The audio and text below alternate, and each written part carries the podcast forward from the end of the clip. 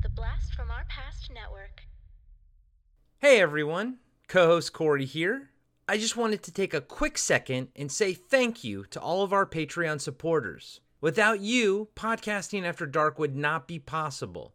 If you would like to help the show grow, please consider signing up at patreon.com slash podcasting after dark. You can also support the show by purchasing one of our awesome t-shirt designs on our merch store at podcastingafterdark.com or by picking up a copy of Seven Winters Alone by David Irons on paperback, hardback, or Kindle. Just search for Seven Winters Alone on Amazon or click on the link in the show notes. A free way to help out is to leave us a five star review on Apple Podcasts and Spotify. Those reviews are huge for us and really helps get the show in front of new listeners. Again, thank you all so much for the love and support you've given us over these past few years. It really means the world to us. Lock your doors, close your windows, turn out your lights, for chills and thrills await you. It's time for Podcasting After Dark with your hosts, Corey Stevenson and Zach Schaefer. Stay with a friend, say your prayers as grisly ghouls close in to seal your doom. Tonight's episode The Burbs, starring Tom Hanks, Rick Ducommun, and Bruce Dern. What's up, everybody? Welcome to the unofficial start of summer. I am one half of the Podcasting After Dark team, Corey, aka Sleazy C. Joined with me, as always, is Zach, the total snackage Schaefer. Is that Slavic? Uh no, it's uh it's hydrocephalic or cephalic or whatever the heck. Hydrocephalic. we had one of those kids in our in my high school, by the way. Oh, that's really mad. I'm sorry, that uh, poor kid. Yeah, and that, that's why I didn't have the biggest head in high school. Boom. And I- we lost just- all of our listeners. right? Right. Two minutes. Those in. guys are insensitive jerks. No, I'm just kidding. Just don't take it take it as a grain of salt. I'm Uh, not, I'm not kidding. I, well, I mean, I was, I was, I was gonna start out by saying, uh, somebody left trash in my street and never picked it up for some goddamn reason. We're, uh, what are we, what are we talking about tonight, Corey? Dude, we are talking about one of my favorite comedies of all time, not Fletch, The Burbs. 1989, directed by Joe Dante, starring Tom Hanks. And yeah, right out of the gate, this might not be in our normal wheelhouse because it's, you know, more of a mainstream film. But I'd say out of all of Tom Hanks's movies, this is probably his most cult classicy of of them. Um, he he. This movie did not review well when it first came out, although it did do well. Uh, but it was kind of panned by the critics and everything, and uh, and it's grown you know over the years into this cult classic movie. And the reason we're reviewing it is. Zach and I decided to kind of pick uh, two summer movies. We wanted to do a theme, and Zach's going to do his summer movie next. And this is my summer movie pick a movie that I pretty much watch every summer ever since I got it on DVD years and years ago. I've watched it every year, every summer. So, Wow. The Burbs, baby. I haven't watched this movie since I saw it in the theater. So Wow. yeah, yeah. Okay. 19 what was it? 1989. Yeah. So yeah, um I mean I've watched bits and pieces of it here and there, but I have never watched it from beginning to end um since 19 1989. Damn, dude, I'm I'm thrilled. I can't wait to to hear what you think about it. Uh, obviously, you know you really don't have much uh, experience with it, um, as, at least not as much as as I do. But do you remember seeing it in the theater? Like, do you have that memory in your head? Oh yeah, this movie, I mean, all of Joe Dante's films are so easy to just kind of uh, print in your brain. I would not be surprised if he shows up on our um, our our auteur de force series on our Patreon, uh, like John Carpenter currently is. So if you're not a Patreon subscriber, consider becoming a Patreon subscriber so you can sign up and listen to our exclusive content, like our auteur de force series with the Carpenter Factor. Cheap plug over. Yeah, I think Joe Dante would be definitely in that category. Uh, his movies are 100% original 100% unique, 100% special. Whether you like them or not, whether they are your cup of tea, they are all considered cult classics, in my opinion, or, or cult films, in my opinion. Uh, every single one of his movies, I'd dare to say. Dare, Yeah. dare. My thing is, dude, The Howling is my favorite werewolf movie of all time, uh, followed by Dog Soldiers. But I have always loved The Howling. We will one day uh, review it. I actually have another werewolf movie that I'm going to put above it that I think is a bit more culty. Um, Zach actually has it; uh, he just doesn't know it. Um, but you know, Part Two. Howling Part Two. yeah, Just kidding. yeah. Oh, David Iron just went, "Come on, Come on, on." God." Yeah, he went, "Oh," and then he went, "Oh." That was like an orgasm to a deflated orgasm to a to a tease. But we, we should just pretty much jump into Joe Dante because I feel like we're gonna have so much to talk about there uh, with with his movies. I know how much you love Inner Space and obviously Gremlins. I just said uh, The Howling and and whatnot. I'll just really quick kind of give uh, one last little bit of you know overstatement that I love about the Burbs. You know, uh, it's it's weird because it's it's one of those. It's even though it doesn't take place in one locate like one house one indoor location it still for me falls under that category of movies that take place in one location because it is just on this one street um, which is what i love about it. I also absolutely adore uh, um, bruce dern. I love Rumsfield. I think he's so much fun. But honestly rick uh, how do you pronounce his last name? Ducommun. Rick Ducommun. Uh, I honestly, he is. This is probably my biggest familiarity with him. But I've always loved art, the art character.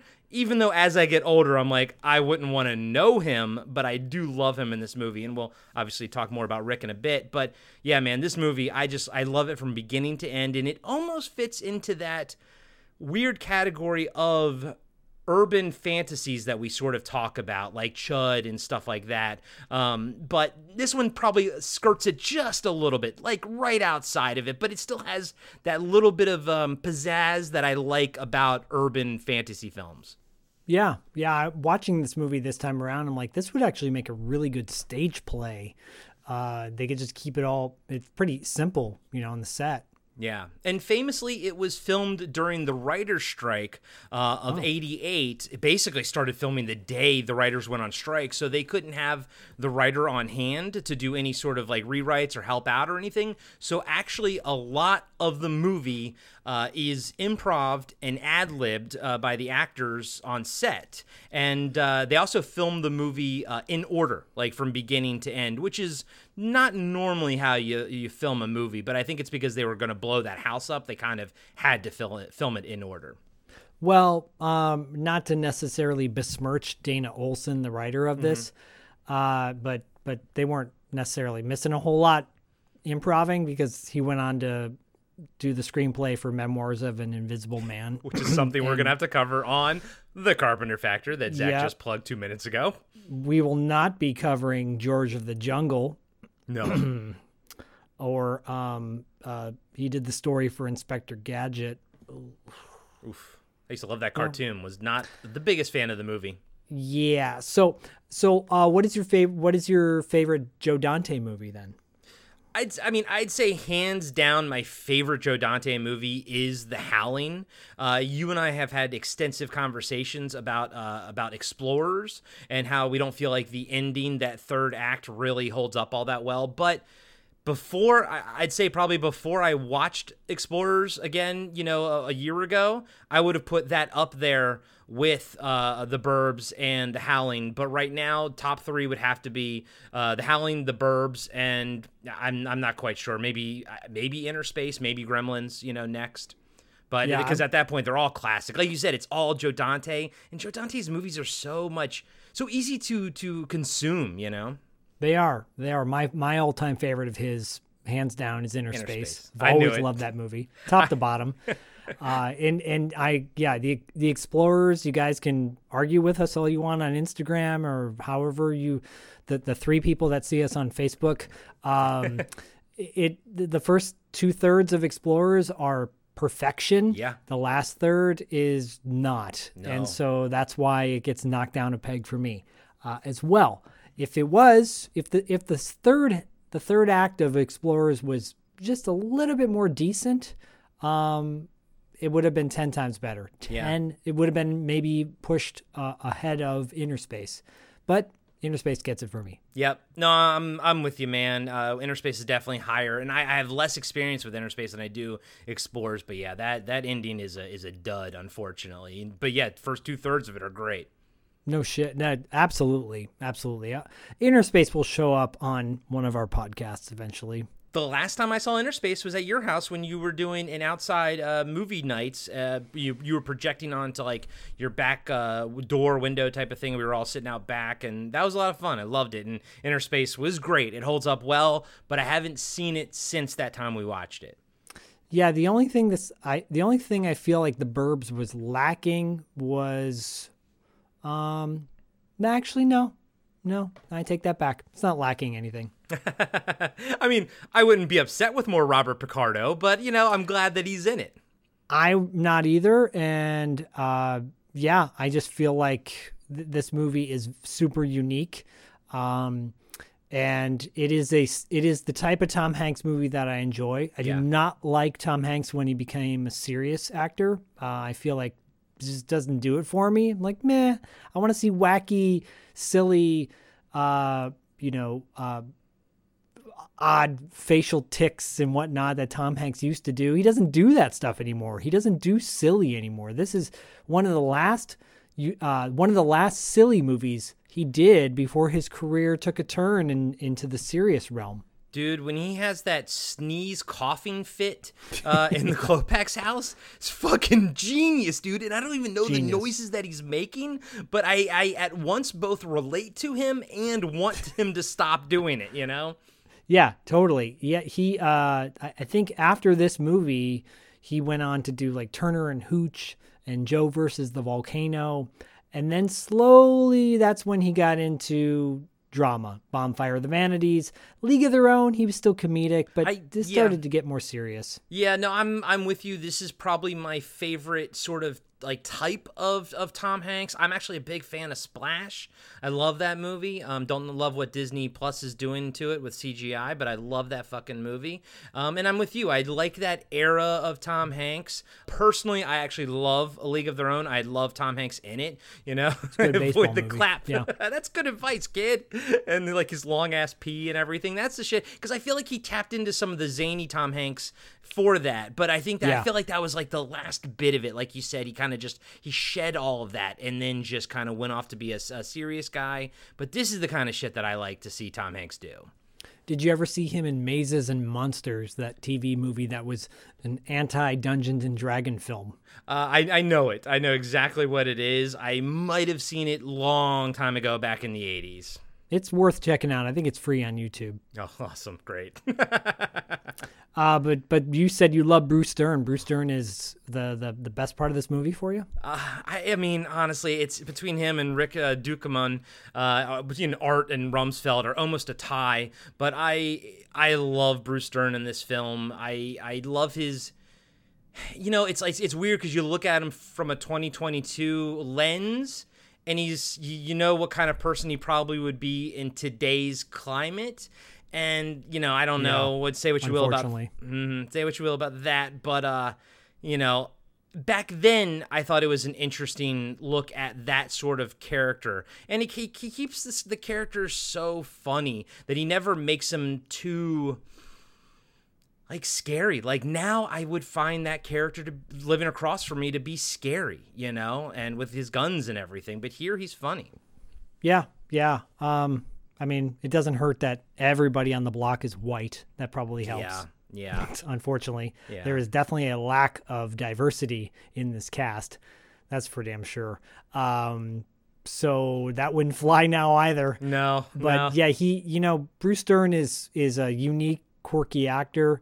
Um, if you haven't listened to our interview with Catherine Mary Stewart, uh, he, she, Catherine Mary Stewart made a movie with Bruce Dern in the '80s, World Gone Wild, I think is what it's called. Yep, World Gone Wild, 1987.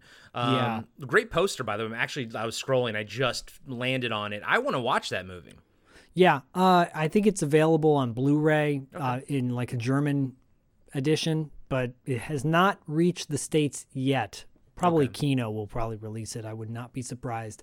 But yeah, that's a fun, uh, obscure B movie to check out if you've not seen World Gone Wild. It also uh, features our boy from uh, The Last Dragon and Brisco County Jr. You know, you know him. Yep. He's one of Corey's favorite guys.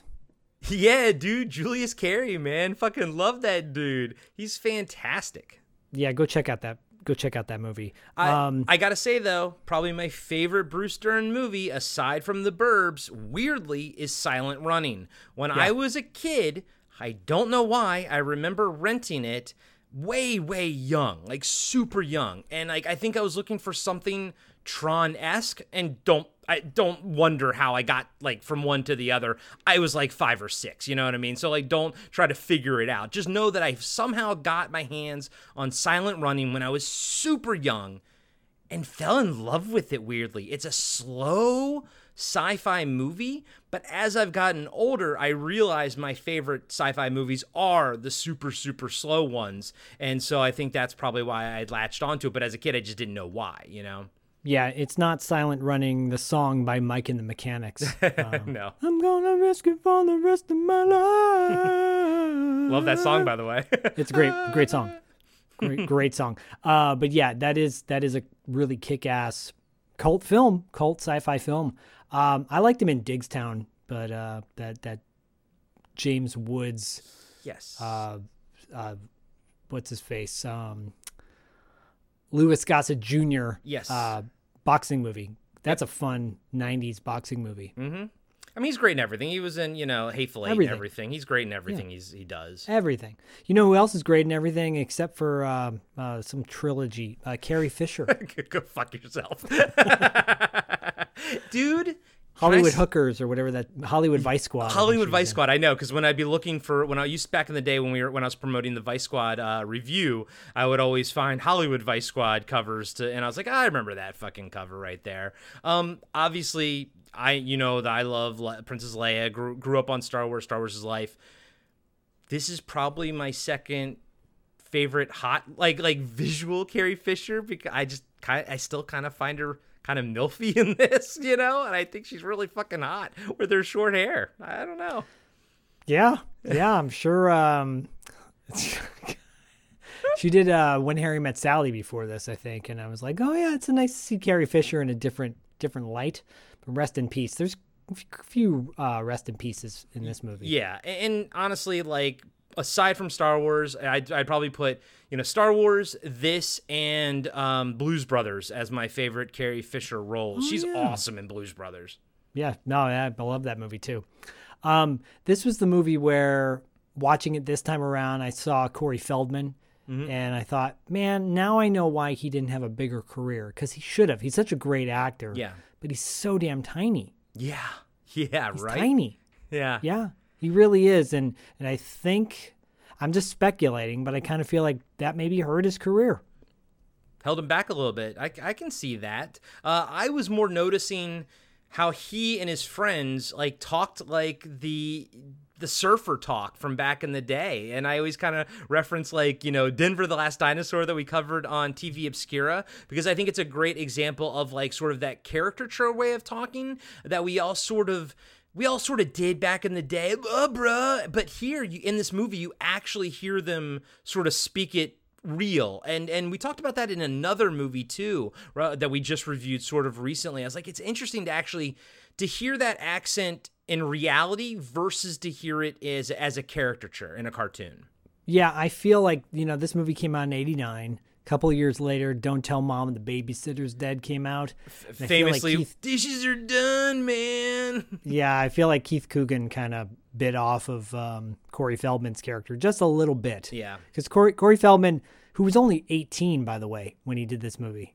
I'm like, oh, he has to be older, right? No, he was only 18 when he did this movie. Yeah, and apparently he kind of was having a uh, his life was a little bit in turmoil right here, and uh, during filming, apparently Carrie Fisher and Wendy Skull kind of um, were surrogate moms to him and kind of kept him uh, out of trouble, I think, and, and kept him on the path, uh, and and you know actually helped him make the movie essentially, make it through the movie, I should say. I think Wendy Shaw.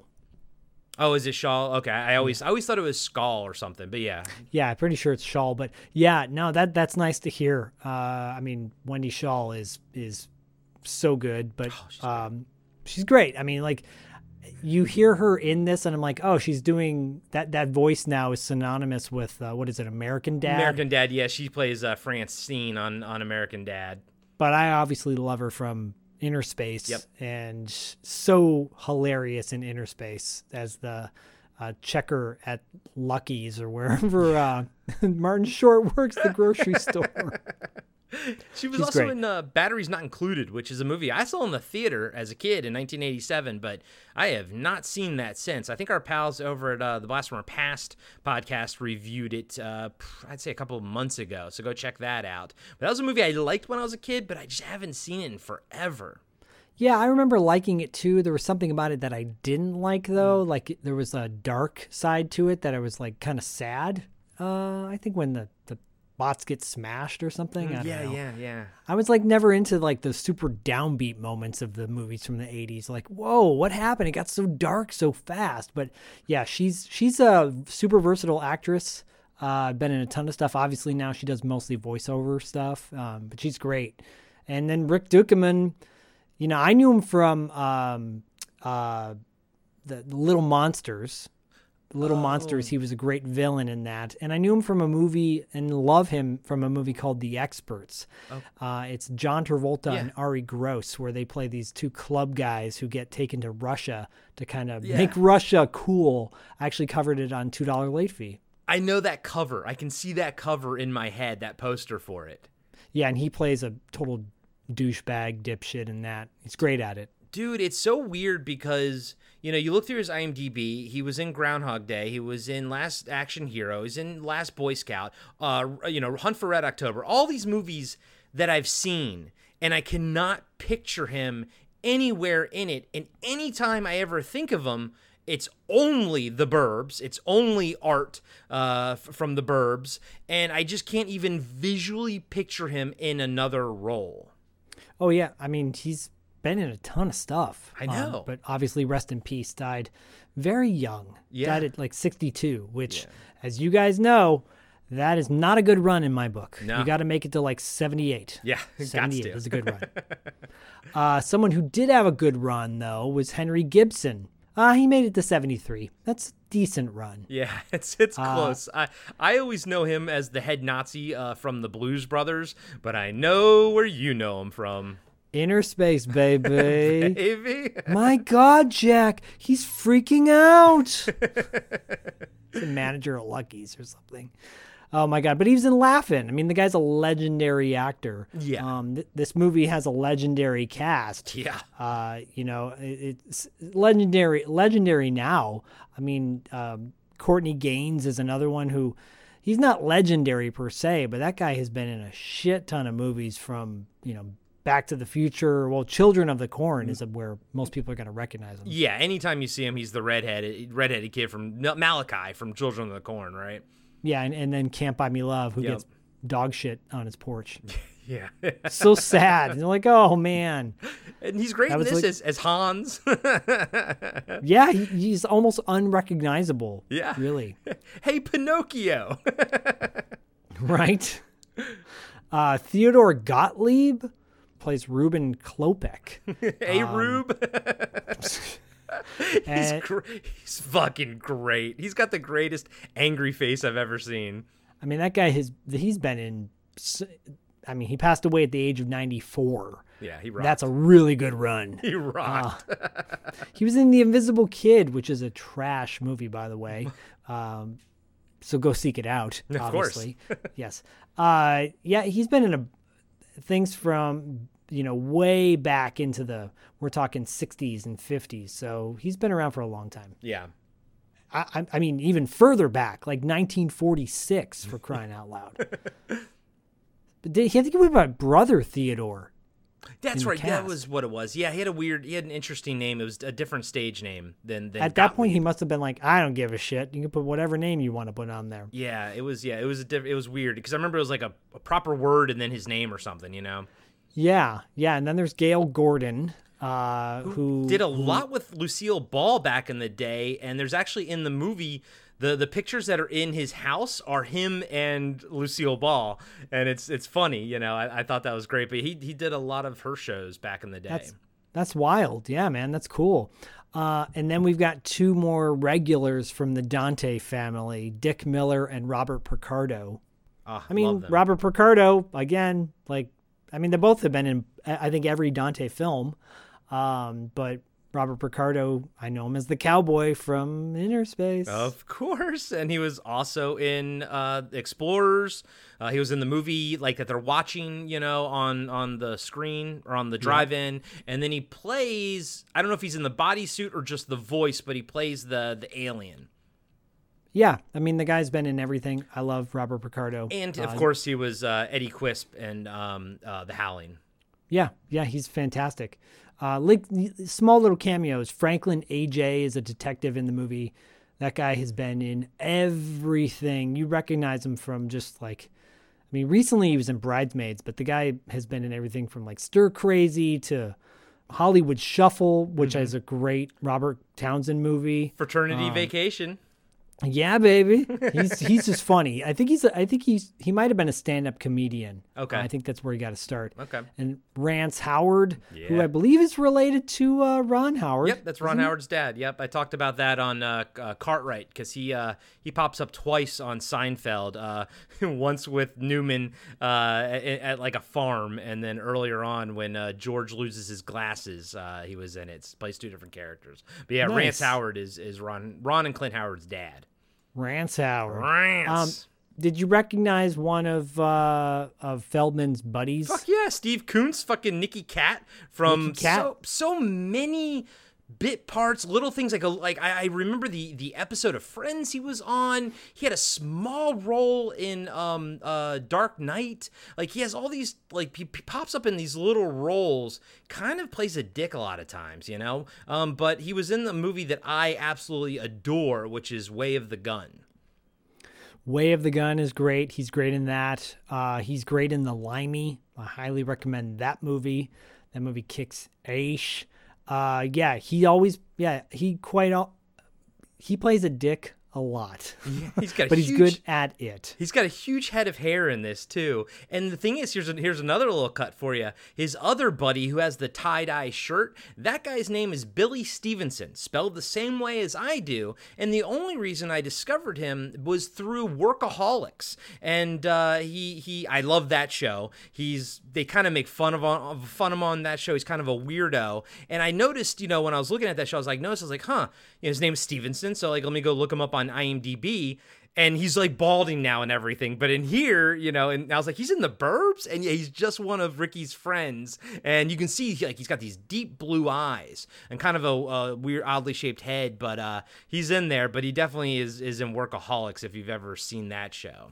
That's wild, man. Yeah, that's wild. It, it you know you you think uh, the, those two guys maybe that was their first gig, but like Nicky Katt. Nicky Katt, by the way, has been he was in TV series back in the early '80s. Yeah. Uh, he was on Voyagers for one episode, Mm-hmm. and then he was on uh, the TV series V, and he was in Gremlins. When like these are all like kid roles. He was in the Get Along Gang, Get Along Gang, Get Along Gang. it make it really does make you realize that uh, in Hollywood they say that anyone can become famous, but that's not really true. You kind of have to either know somebody or be in the business pretty much your entire life. And yet you still like Ni- Nicky Katt, like you're still not like a leading man, and yet you've been working. He's working, which is great, but he's been working his entire life. Yeah, it's um, it's pretty wild, pretty wild shit. it's weird, wild stuff. Weird, wild stuff. What am I thinking of? The Burbs. The Burbs. but yeah, dude, you're right. This cast uh, is is crazy. It's a crazy cast of, of who's who. Um, but at the same time, it doesn't feel like the movie tries to like linger on anybody. The movie's about the story, and I think that's what makes it makes it so much fun. Right. And Zach, who who did the score for this? The one, the only Jerry Goldsmith. Um, he passed away in 2004, but that guy is a legendary composer for movies like L.A. Confidential and Inner Space uh, and Congo. Congo. Congo. it's all, saw that Um, movie in the theater too, by the way. Oh my god! I mean, the, like I'm just gonna I'm gonna pop out a few from from this era, um, and I just have to say he did do Inner Space, but he he is, he's not credited uh, as the conductor for for Inner Space. Um, but I mean, like if you go into his filmography, the movies he's worked on in some degree, uh, I'm just gonna list off so like maybe helped out, helped arrange. If he didn't do the score, maybe he helped out with the score. Extreme Prejudice, Rambo, Alien Nation, uh, like Poltergeist Two. Like uh, you know, he helped out with Legend, um, Twilight Runaway, Zone, the movie. Twilight Zone, the movie. Secret of NIMH. Yes, and then of course Deep Rising. So I mean, like you know, Poltergeist one, like the like the the guy is a legendary film composer. Rest in peace, Jerry Goldsmith. Uh, delivers a great score. At times, I'm like, he's doing some Italian giallo shit.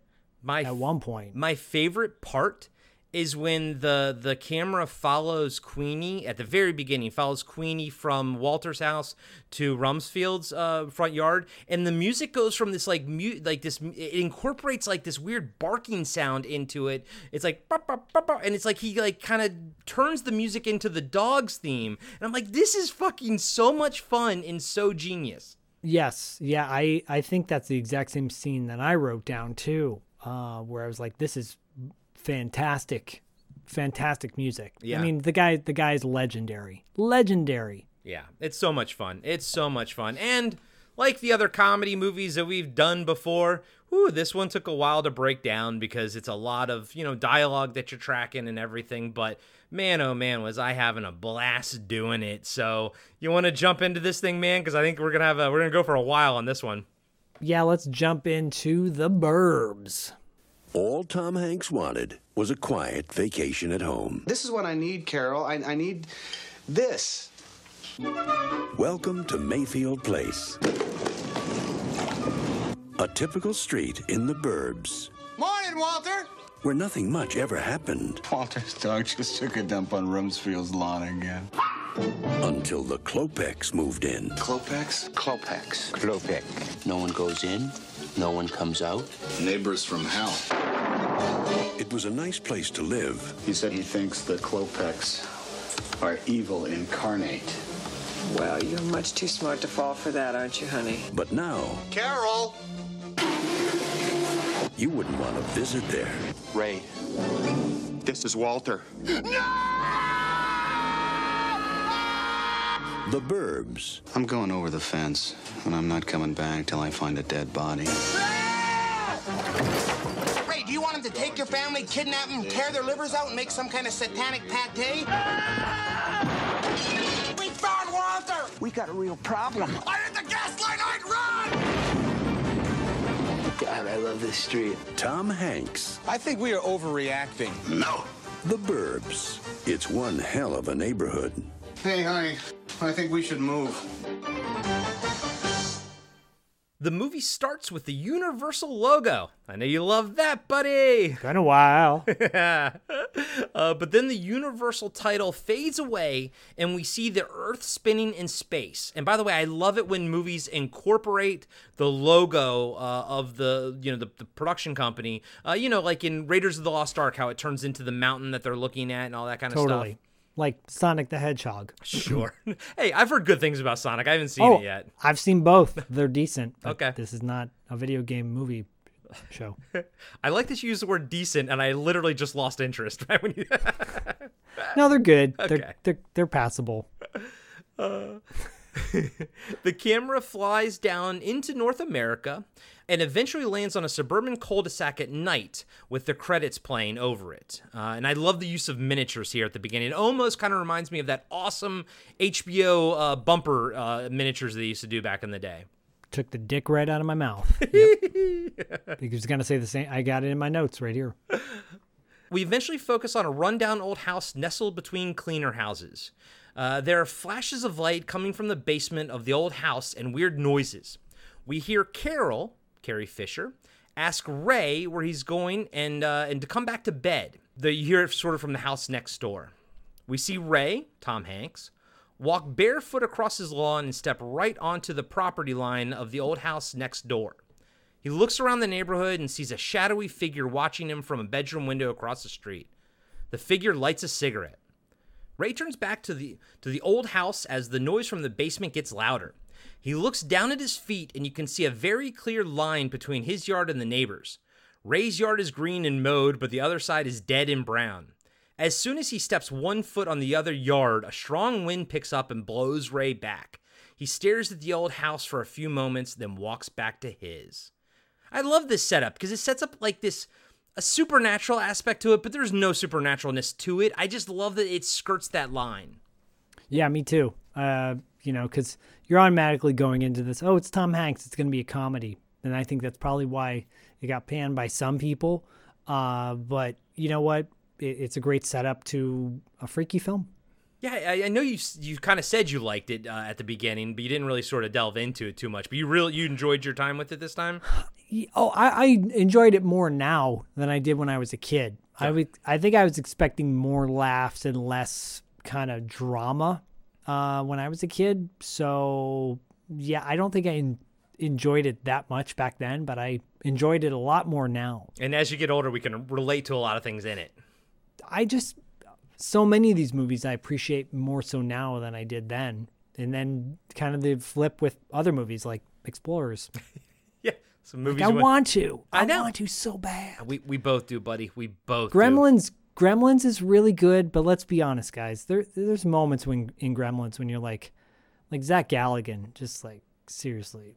Drip, Yeah, drip. yeah. I was Drip. never the biggest fan of his growing up, and I do watch Gremlins occasionally on at Christmas time, but mostly I, I sort of lean towards Scrooged and stuff. You know. Yeah, I mean, come on. Like let's let's call I know I'm already people are like, "What?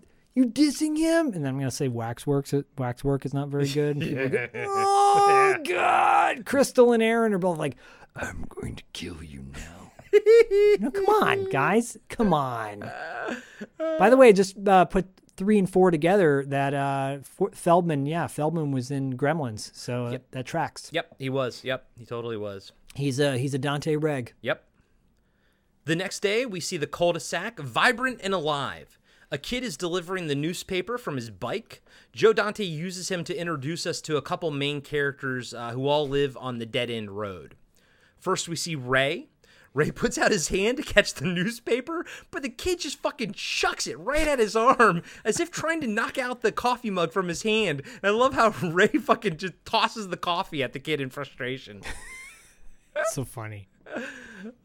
Next, we see Walter. He's holding his dog Queenie. By the way, Queenie was also precious in uh, uh, Silence of the Lambs. Precious, precious, and also look alike for Aaron Don Gilmer's dog. right? Yeah. the paper kid. Uh, the paper, Paper al- boy. the paper almost hits him in the head, and he yells at the kid. Walter then puts his dog down, and it runs straight to Rumsfield from Rumsfield's front yard to take a shit. And this is where I noticed that the music changes uh, to this weird dog barking thing, but it's not a dog dog barking. He's like kind of mimicking it with the the the instruments. I think it's Yeah. fantastic. It's really cool. Yeah, yeah. yeah. Ray watches Queenie do her dirty deed. Uh, Ray Looks says, like real shit. "Yeah, that's a nasty shit too." Ray says good morning to Walter, but is miffed when he doesn't get a response. Queenie runs runs back to her home. Next, we see Ricky Corey Feldman uh, walking up to his house from the garage with three cans of white paint. He places them on some speakers he has on his wrapped around uh, porch and turns on the music. Spills some some paint on the speakers. Yeah, why not? By the way, that house, Ricky's house, was the Munsters house, um, and from the 60s, 1968. And um, Ray and Carol's house is the Leave It to Beaver house, the Cleaver house. Oh, nice. And then the Slavik's house is uh Blown up. Walter's house is apparently is the only house still the same house on that back lot, and this is Universal back lot is where they filmed it. yeah, yeah. There's a shot later when uh, Bruce Dern's sitting on the roof of his house, and you can totally see it's Burbank in the back, you know, behind him and everything. And this is supposed to be like Ohio, I think, or, or not Oh, Ohio. I'm sorry, like Michigan or something. Yeah, I love it though. I love that that that's all in. This, yeah, I love that you could see that. I, I I was like, I know where that is, and this is not the Midwest. Yeah, because it's got that feel like I always love in the old Hammer films how like outdoors were set were sets, and I like that. This feels like one of those things. Like it feels like a set because it is a set, but it feels like it in a good way. Yeah, no, I'm I love my sets. see Fright Night, for example. Yep, exactly. And this was this was also that was also the Universal backlot as well. Yep. He turns on the so so he puts the places the, the the paint on the speaker, spills some. Then he turns on some music, and we hear "War Machine" by Circus of Power playing while Rumsfield, uh, and I just call him Rumsfield, even though it's his last name. His name's Mark Rumsfield, his wife Bonnie, um, but I just call him Rumsfield, played by Bruce Dern. Walks out of his front door wearing just a vest, vest jacket, shorts, and combat boots. Were you a fan of War Machine by uh, Circus of Power? No, I'm not. I'm not a fan of the songs in this movie. They're very generic to me. Okay. Okay. Which is a shame because I feel like Dante's used better songs in other movies. Case in point, Innerspace, one of the best soundtracks of that time.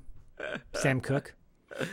Could have used like I don't know. I bet you just couldn't get. Uh, maybe they couldn't afford Kiss or that would have been cool or I always assume there's some kind of rights they couldn't get a hold of something more maybe pop poppy or not poppy but like mainstreamy type of thing something that would get you going yeah, I'm like 89. They could have had, you know, Winger or Def Leppard or some shit like that.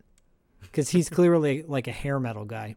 yeah exactly Rumsfield surveys the neighborhood and puts his sunglasses on like a badass. Uh, I also noticed that this is the shot where we see, directed by Joe Dante, like appears right on his chest. And I'm calling it out because I think that says a lot about like maybe where where you know Joe Dante was was who he was relating to in this movie or or where he wanted to really punch it in but to put his name right across Bruce Dern's chest like that it has to mean something you know Yeah, yeah. Maybe just like that was one of his fa- more favorite characters in the movie. yeah his wife Bonnie played by Wendy Schaal right Wendy Schaal. Okay. Walks out in her nightgown and hands him a folded American flag. Ricky says hi to Mr. and Mrs. Rumsfield, but only Bonnie replies. Mr. Rumsfield puts the flag on the flagpole and presses a button. The flag ascends while Rumsfield steps back and salutes. As he's doing so, Ricky calls out for him to watch out for the shit Queenie left, uh, but he steps right in it. Rumsfield angrily hops towards Walter's house while Ricky laughs and says, "I love that dude." And I do I love how much Ricky loves Rumsfield. Yeah, he does. He does. no, by the way, Rumsfield, no relation to Donald Rumsfeld. Right, exactly. Well, And- maybe he is. Well, and, and also well he's Rumsfield whereas Rumsfeld is F E L D. True. Yeah. Across the street, Ray is watching Rumsfield uh, run across the street yelling at Walter. Carol asks what he's doing up. Walter's dog just took a dump on Rumsfield's lawn again. He laughs. Outside, Rumsfield is yelling at Walter's house that his dog has taken his last dump on his lawn. If he finds one more, he's going to catch Queenie and staple her ass shut. Bonnie is trying to get him back inside. Queenie starts barking from the window, and Rumsfield almost loses his shit. Love it. right out of the gate, funny. I fucking love it. I'm sorry. I don't know why. I love how angry he is all the time. uh, Because he's a Republican. yes, exactly. Fucking exactly. I have to pick a fight with everybody. Ah. Exactly, which is why I think nowadays he's a scary character, but back in '89 he's a goofy old kook, right? Yep. Yeah. we're like, ah, this guy's not going to take over the country. He's he harmless. Wrong. He's in the minority. Yeah, but that shouldn't matter, should it? No. It, never Well, welcome, welcome to 2022, gentlemen, Mm-hmm. ladies and gentlemen.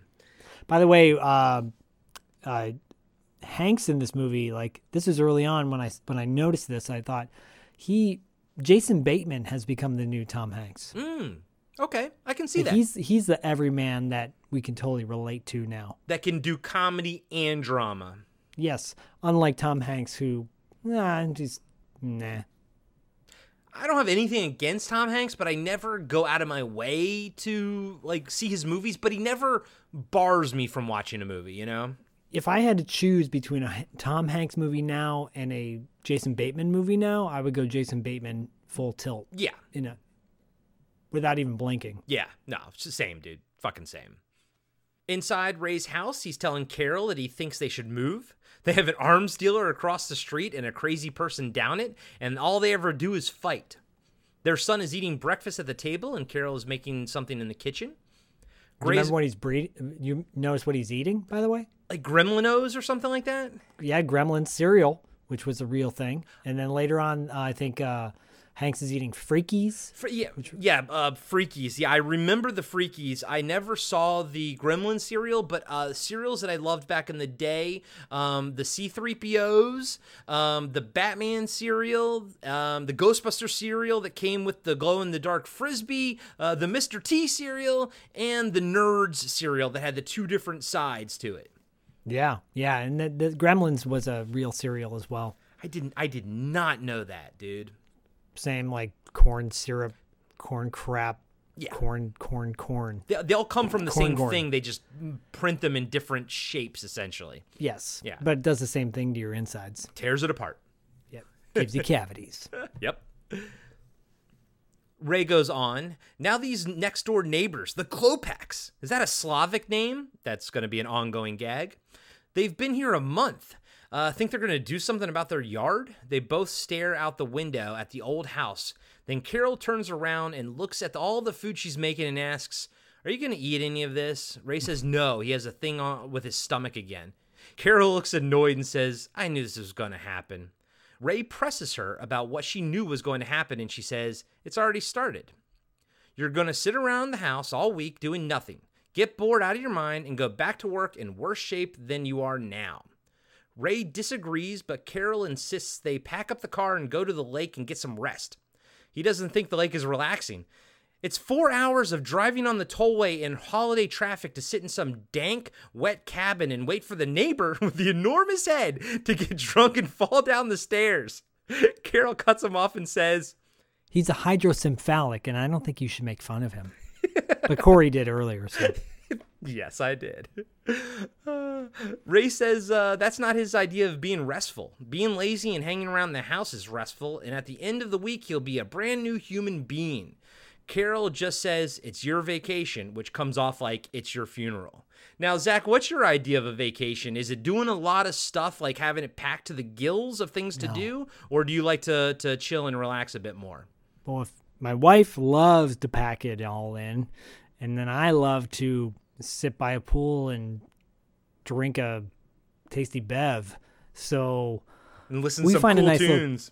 we enlist some cool tunes. We we find a nice compromise, but I will say, my birthday is like a week. we're- We're recording this like a week before my birthday, and uh, I I like to sit by the pool on my birthday, and just have my feet in the water, and have a drink in my hand, and some lis- listening to some of my favorite tunes, and I'm good to go, baby. Like Boogie Nights, you're a simple man, right?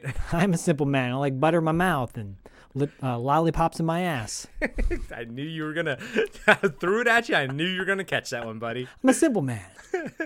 I, I got I like a dollar in my hand. No. I'm No, but that I tell you in that pool scene in Boogie Nights, I would just be chilling in the pool. yeah, yeah. I'm I'm kind of like I probably lean a little bit towards more towards you. Um, I don't want things to always be packed in, but I also can't just sit around doing like sort of nothing all day. And I know that's not what you said, but like I, I do yeah. want to still like do some stuff. But yeah, I don't want it to be packed from like the moment I wake up to the moment I go to sleep when I'm on vacation. That's just too too much. Yeah, my vacation for my birthday will literally be just sitting by the pool and then watching Cloak and Dagger. That's awesome. And uh and then and then probably a bat or a two dollar late fee movie uh, in the evening once Bodie's asleep. Because work never ends. Work, work, work. Hello, boys. Hello, boys. Where were you last night? I missed you. Outside in their backyard, we see a man with a hunting rifle emerge from the bushes. He has a branch around his neck for camouflage. Ray's dog Vince goes running and barking at him, but he just shushes it. The man takes aim at a crow perched on top of a fake owl and fires his gun. He misses the bird but blows the head off the old owl statue. Inside the house, Ray says, Art's got a gun and hurries for the door. Outside, Art, Ke- Art keeps firing at the crow as it flies past Ray and almost hits him in the head. Ray looks startled, but all Art says is, Hi, Ray. You guys eating in there? And that backyard is disgusting, by the way. Oh, yeah. It's a it's disgusting. Which one? The uh, Ray's backyard? Yeah. Why? Yeah. It looks gross. It like looks totally just like I don't know, filthy to me. I'm like it looks very, very trashy. I wrote Well- that down. I'm like, the backyard is a mess. You go back and watch it, it's like really just like it looks like dilapidated back there. It's, it's it, well, maybe he should have been spending his vacation using his new tools to, to clean it up. Yeah. Instead of reading scripts for like fucking all the dramas he's gonna make a few years from now. for Castaway. Yeah.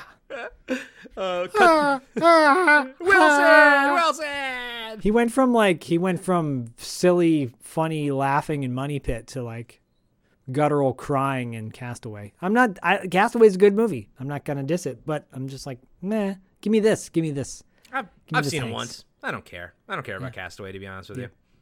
you. Yep. yep. Zach's like, I'm not going to defend it. I don't care either. Oh, I mean, whatever. It's don't all you listeners don't go tell us that you have these movies on DVD, like or if you do, like don't tell us that you watch them on a regular basis. You don't. You don't. You don't watch Forrest Gump anymore. You'd much rather watch The Burbs three or four times than Forrest Gump. You Forrest Gump watch- is not a nah. You don't watch Titanic anymore, and I agree Nope. with you. I fucking hate the. I hate hate Forrest Gump. Hate that fucking movie. I don't hate it, but it did not deserve the Academy Award for Best Picture the same year that Shawshank Redemption came out. Yeah. Masterpiece of a movie. Yeah, no. Forrest Gump, I loathe it. To quote uh, Newman from Seinfeld. Cut to art. Uh, Rick Ducommun. Jesus, why can't I say his last name, dude? Dukamon. Ducommun. Jesus Christ. I'm probably Pokemon. Just think Pokemon. Ah, okay, okay, all right. Cut Rick to art. Rick Ducommun at the breakfast Ducommun. table. There you go. Dukamon. Ducommun. All right, for a third time. I don't know if I'm gonna cut the first two, but I'm I gonna try it again. this. It's funny. Cut to art. Rick Ducommun. Dukamon. Pokemon. Gotta Pokemon. catch 'em all. Pokemon. Did I say it right or did I say it wrong just then? Pokemon. Po- Pokemon. Dukamon. Dukamon. Dukamon. Dukamon. Pokemon. Dukamon. Pokemon. Fuck me. Cut to art at the breakfast table. Just cut the art. eating his food, eating their food. Carol Carol replaces the empty dish with a new one, while Art talks about how his wife hates the crows using her bird feeder, so he got the gun to pop a few of them. his his wife hates him too. By oh, the way. yeah. Oh, and he, he I don't think he likes his wife either. Ray asks why Art didn't go with his wife to her mother's house for the holiday week. Art replies with, Hey, I'm eating here, okay? Can you imagine me and the two of them alone for a week? I'd rather chew broken glass. Uh uh This is gonna be a big week for the bachelor kid. Dude, I feel so bad for people who like hate their in laws that much, you know? Or just hate their life that they're living. Yeah. You know, like come on. I, I, remember watching this when I was a kid, thinking how annoying he was, and like I'm never gonna have a neighbor like that. now I do. Um, so I you know. know, yeah, you do know, like the the- like people who complain about their life all the time. No, fix it, change it. and and you know you watch this movie and as we get older you realize the different archetypes that they're trying to sort of- Totally. yeah they all they're all different archetypes and yeah we all know uh, an art. We all know them and and he's he's almost like a proto kramer esque type of character you know? He always comes over just to eat the food and steal everything and consume resources essentially. Kramer was uh was was just a better dude though. I think Yeah. at the end of the day, yeah. Kramer, Kramer had a better heart. yes agreed. Kramer's a better human being at the end of the day. Yeah Co- cosmo kramer. If he only was like that in real life. exactly You know, my ex-wife dated Michael Richards. D- didn't she also date Mark Ruffalo too, or was she just no, friends she with was him? best friends with Mark Ruffalo. Um, Who you high have a beef with. So like you actually you and Mark Ruffalo do not like each other. No, he just doesn't remember me, and even though he was like part of my wedding. So, He can go fuck himself. How about that? but uh, but who's the guy who plays Chandler on Friends? What's oh, this guy? Matthew yeah, Perry. Yeah, Matthew Perry. Yeah, she she was like BFFs with him slash maybe dated him for a minute. Okay, but she dated Uh, Michael Richards though. She did for a minute and confirmed that he was angry and racist back then too. Jesus Christ. Before he had his tirade. So Well, I'm. s you heard it here first, exclusive. Well, I still love Seinfeld, and you and I have talked extensively about how we we attempt, not always successfully, but we try to keep the person away from the character. but at the same Kramer is not Michael Richards. Ex- Kramer is exactly. Kramer. And, and I love him in UHF. So uh, and and just like how like you know Arnold Schwarzenegger didn't kill 200 people in Commando, you know what I mean? no, like it's did, not he did not have sex with his nanny. So Yeah, or his, but- his maid. Yeah, Get but I'm saying he's, he's but you know he's not John Matrix, you know what I mean? And yes, and Michael Richards is not Kramer, you know. No, and and uh, Riggs and you know uh, Riggs is Riggs. Yeah, It's not it's not Mel Gibson. It's Riggs. exactly. It's Riggs. If, if there was a G if there was a GI Joe Riggs figure, I would buy the Riggs figure. Mm-hmm. But I wouldn't be like, oh, I'm playing with Mel Gibson. I'd be like, I'm playing with Riggs. Same for for Max Rockatansky. Yeah, there you go. There you go, You'd babe. I'm playing with Max Rockatansky in my pocket. He's my pocket hero. By the way, those little action figures used to be called pocket heroes. Yeah, I'm glad we moved away from that phrasing. Corey's like, you know what my pocket hero is? My hand. My hand. hey, hero. okay, so back to the movie. As sorry. Art is saying this, Carol walks by with the dog bowl and sort of doesn't see him grab a handful and he shoves it into his own mouth thinking it's human food. He looks disgusted, but he eats hilarious. it and then asks why Ray isn't at work. Uh, Hilarious scene. it is. Hilarious moment. It is. Ray says he took the week off. Art asks if they're going to go into the lake, but Ray says he just wants to hang around the house and relax. Art says, "Good luck with those maniacs you got living next door." Carol asks if he's met uh, the Klopeks yet, but he says no. Nobody on the block has. But he did talk to the real estate broad that sold them the house. Uh, their last one burnt to the ground, a hideous, raging inferno. Ray says, neighbors from hell. And yeah, he I love how he's like, the real estate broad. Art says, whatever it is, I'm sh- I'm sure glad I'm not the one who lives right next door to them. I mean, let's face it, these Klopeks are strange. As he takes more food, including a full pineapple, out of their fridge to eat. Art goes on. I've been watching the house since the day they moved in. No one goes in, no one comes out. No visitors, no deliveries. What do you think they're eating over there, Ray? Ray says that maybe they just want to keep to themselves. Remember when the Knapps lived next door? How many conversations did you have with the Knapps? I had two. They didn't even say goodbye when they moved, which we find out later why. Yep.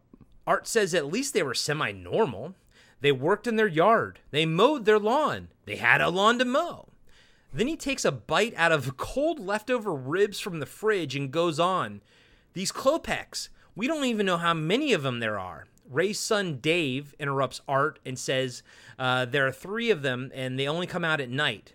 Ricky, Ricky Butler says they're nocturnal feeders. Last week, when I was up on the roof with my telescope, I saw them in their backyard. Carol asks what they were doing. He says digging, and takes a bite out of his apple. And I like how there's a cool shot of like him eating the apple, uh, like face to face with um, Art, who's eating the ribs, and they're kind of both eating at the same time. And uh, at the same time, Art takes a bite out of his cold ribs. And, he's, uh, and says to Dave with a full mouth, kind of like grave diggers. Dave says maybe. Ray says that's enough and ends the conversation by telling Dave that he wants him to stop spying on the Klopeks and for Art to stop filling his head with crazy theories. Ray leaves the room to put on his vacation togs as Art keeps eating and Carol looks annoyed. The only the thing I took away from this scene was that I haven't had ribs in years, and I wanted a rib sandwich so bad on white bread with mayonnaise and mustard. Ooh, sounds good, buddy. Sounds Oh, real just good. slice that. Oh, just slice off and warm it up just a little bit so it's softer. Mm-hmm. Of Oh, course, yeah, man. of course. Oh, But I'm like watching that, going, I haven't had ribs. I don't. I haven't had red meat in a, over a decade, and I'm just like, oh, that looks really good. So behind the scenes, apparently uh, Tom Hanks didn't want to have a kid character uh, because he was one he was apparently according to IMDb like the trivia and stuff apparently he was concerned about um the the image of he, him playing a dad because he hadn't up until this point. And he kind of wanted also for the him and Carol's characters or him and Carrie Fisher's characters to be kind of like a different kind of parents or uh, suburbanites. Not parents but just like a, a, husband and a wife. But I think they made the right choice um, in having him have a kid because I think what works the best about this is how stereotypical each like all the cu- couples are. I think it's the stereotypes juxtaposed with the crazy wackiness that goes on is what makes it work. But I also think that's why you really don't see the Dave the kid in it much and I always even forget that he has a kid in the movie. Yeah, that totally makes sense. Um I I yeah, like the kid kind of humanizes him a little bit versus but, being a wacko. But he's almost a non. The kid's almost a non-entity in the movie, though. Yeah, but there's always that idea in the back of his mind that maybe the reason why he's so irritable all the time is because he has an annoying son. There you go. there you go. you heard it here, folks.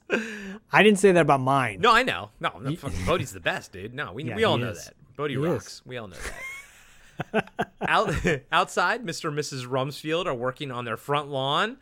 Bonnie is wearing a two piece outfit, and Mr. Rumsfield is wearing a full gardening outfit. Uh, she's, I know. She's talking about gardening, but he's not listening. He's just staring at Walter's perfect yard. Boy, she's that talking really about her burnt. zinnias. Huh? She's talking about her zinnias. Yeah. Oh, yeah. There you go. Well, we're gonna. Ricky's gonna be looking at her zinnias soon. Mm-hmm. But, mm-hmm. Boy, that really burns my ass. That old fart, he's got the best lawn on the block. But of course, we see a, a, shot of Walter standing in front of his lawn holding Queenie while a lawn service guy sprays it with chemicals. So, you know, it's just one of those things where, like, yeah, he's rich. He just doesn't do even do it himself, you know? Yep. Rumsfield continues, and you know why? Because he trains his dog to crap in my yard. we see Ricky looking at Bonnie's backside as she's bent over gardening. Hey, Mrs. Rumsfield, no tan line this morning. Looks nice. And she smiles back at him while Mr. Rumsfield just looks at her and says, That kid next door is a meatball. but she loves her some Ricky, though. Or she loves the attention from Ricky. I mean, he's old enough. Yeah, you know. Did you have any hot neighbors in growing up as a kid in your neighborhood? Unfortunately, no. Oh, uh, Teri Hatcher lived uh, uh, on the other side of the fence from me. Oh, Okay. not not lying.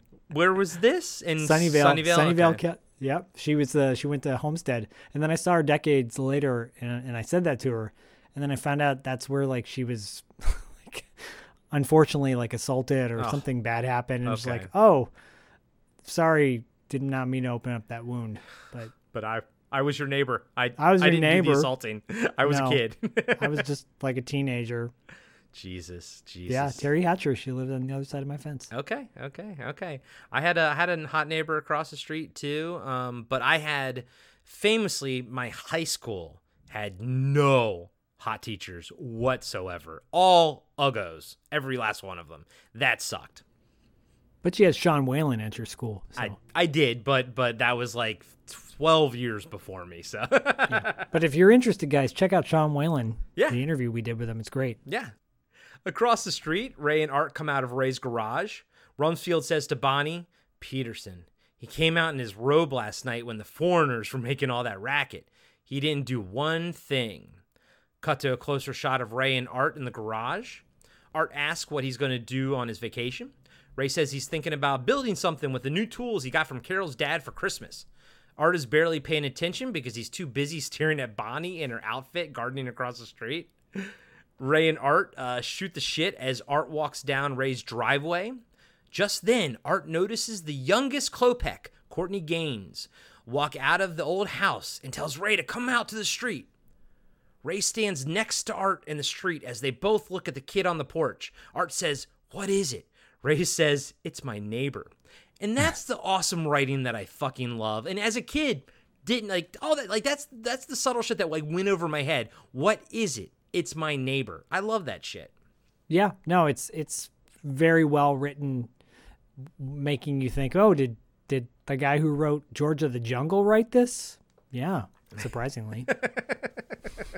Did you? I didn't see that, but I remember it. Like, did you ever see Oh it? man. And I love people who are like, "Oh, I love Brendan Fraser." No, you didn't. you didn't love Brendan Fraser. You didn't. You, you loved like, Encino Man because it inhabited a certain period of time, and Pauly Shore was in it, and you and we all loved. We, we fell in love with Brendan Fraser in The Mummy. That was where everyone liked Brendan Fraser. He was good in that. yeah, Pauly Shore is the best thing about Encino Man, and that's it. yeah. I'm, Honestly, I I hate Encino Man. I hate that. so do I. movie because I think uh, Sean Astin is a dipshit in that movie. He's a douche. He's a douche. And I, I, here's the thing: as I've gotten older, I look Pauly back. Shore's great. I look back sort of fondly on Pauly Shore, but when I was a kid, I didn't really gravitate towards Pauly Shore when I when I was younger. Really? Yeah. I, I like him. I like I like that Pauly Shore. I like he. I tapped out after Son-in-Law. I think.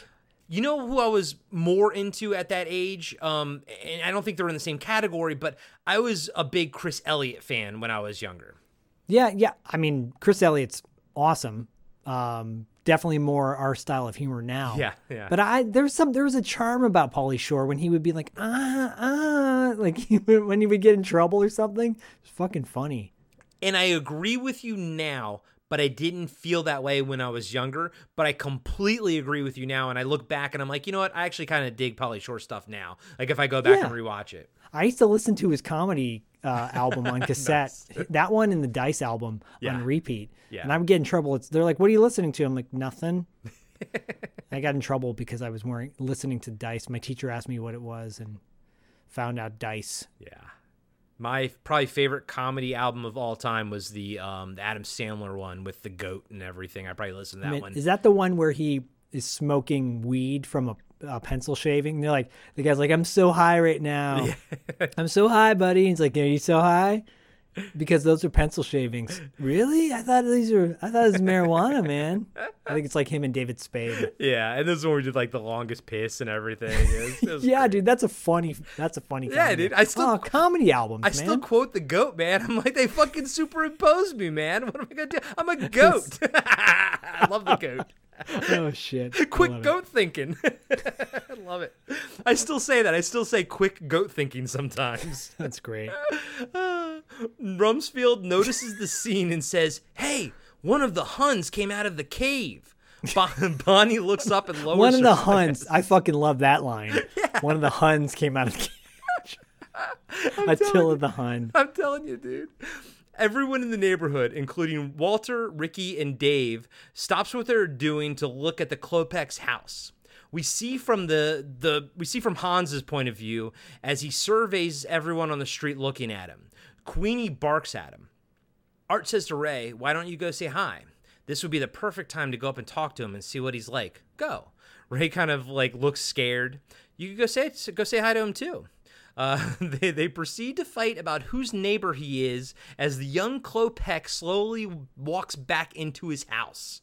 Art tells Ray that he blew it and starts calling him chicken and making chicken clucking sounds. He says, it's what an asshole. He says, You know, you look like a chicken in front of your son and everything. This pisses Ray off and he grabs Art by the sleeve and they both march up to the old house. That's kind of a dick move, like saying, like, you, you look like a chicken in front of your son. I can see why, as I get older, I see why that would really galvanize Ray and piss him off. And I don't think that was Art's intent. I think he was just being a dick. Yeah, there's some like you were talking about earlier. There's um, some kind of stereotypical tropes that go on in this, and that's one of them. It's like don't be a don't be a wimp in front of your in front of your kids. Yeah, yeah. Don't be You a chicken. You know, it's it's. They're, they're, I mean, at the same time, they're also clearly like kind of like high school kids, you know, and that's Totally. the, the trope that that even grown men sort of act like kids still, you know, and that's this Yeah. whole movie is based on that essentially. Oh yeah, big time. Rumsfield, with a smirk on his face, says to his wife, They're daring each other to ring the doorbell. Back at the front yard uh, of the house, Ray is yelling at Art, Why don't we both go say hello? Or you chicken? Ricky yells from his yard, Go for it, Mr. Peterson! Yeah! Art and Ray turn around and see the whole neighborhood watching them. Art throws down his gum and says, Okay, I'll go with you. Sure, right, okay, no problem. They take a breath and start walking up to the front door. Art looks around as the wind picks up and suspenseful music starts playing. This is the part where this this is the part where the music was totally Giallo uh, Morricone inspired. I was like, "Ooh, this is he's channeling some uh, some you know 70s Italian horror right now." And I was gonna say at, at 89, that that would be a perfect influenced uh, Giallo films would be a perfect influence on this. Oh yeah, for sure. Like I, I think it's obvious. I'd love to get David's thoughts on this. I, I think uh, David Irons. You know you're, you you know you watch this scene and you're like, oh yeah, I can see that. Yeah, he he, he definitely is the authority on on that uh, uh you know genre of horror. He's the authority on a lot of things. Go uh, check out Seven Winters Alone. Go check out the hundreds of other amazing horror novels that David has written. He is prolific. He is amazing, and we love him to death if you're uh, if you go to the beach this summer and you're reading a book on the beach, as as many people do, and and you think you want to look cool, you know, people are like reading the new Oprah book, uh, whatever her pick is, and and people are, and that's cool. Like people be like, oh yeah, you're reading the new uh, "Drop My Flowers" on 34th Street, you know, or whatever by by Shananana. but you could be reading a book by David Irons by the beach, and people would be like, excuse me, sir, excuse me, ma'am excuse me, they, him, whatever, uh, what are you reading? And they'd be like, I'm reading Polybius by David Irons. I'm reading Seven Winters Alone by David Irons. I'm reading Don't Go to Wheelchair Camp by David Irons. Any one of his books. And suddenly they'll be like, Are you single? And they'll go, Yes. And they say, Well, do you want to hang out sometime? Yes, I would. In a I love would. connection. Or, yes. Or if they say, "Are you single?" and you're like, "I'm not single," they'd be like, "Well, uh, that's that's cool too, but you know what? That book is awesome. It looks great. I should check it out." and it has a, a, great cover by Suspiria Land. Oh my god! And people are gonna be like, "Where'd you get that?" Just go like, go check out David Irons' books in uh, Suspiria Land. It's all good. Yeah. Hey everybody, Corey here. I just want to let you know that we'll be right back after these short messages. Imagine being one of the last people on Earth, being trapped alone with something not human, something always watching, something always waiting. What would you do? Where would you run? Where would you hide if you were haunted? for Seven Winters Alone. Podcasting After Dark presents Seven Winters Alone, a dystopian haunted house story by David Irons. Available now in paperback and ebook. And now, back to the show. The ca- and I do love this. The I love how the camera quickly dollies in on everyone's eyes that are watching them, like an old western film, like a spaghetti again, western. Morricone, mm-hmm. Sergio Leone. As they're walking up to the front door, Art's foot goes right through the porch floor and he Hilarious. falls over. One of two uh, porch pranks. Uh, Ray says he's in pain for that. Art says we should sue them. Ray bangs on the door and it causes the last digit in the house's wall number 669 to fall over and turn into 666. Ray bangs again, and the frame holding the street number falls over, knocking out the light under it and revealing a mess of bees in the wall. The bees attack Art and Ray as they run into the street screaming. Rumsfield thinks on his feet and tells Bonnie to get the gardening hose.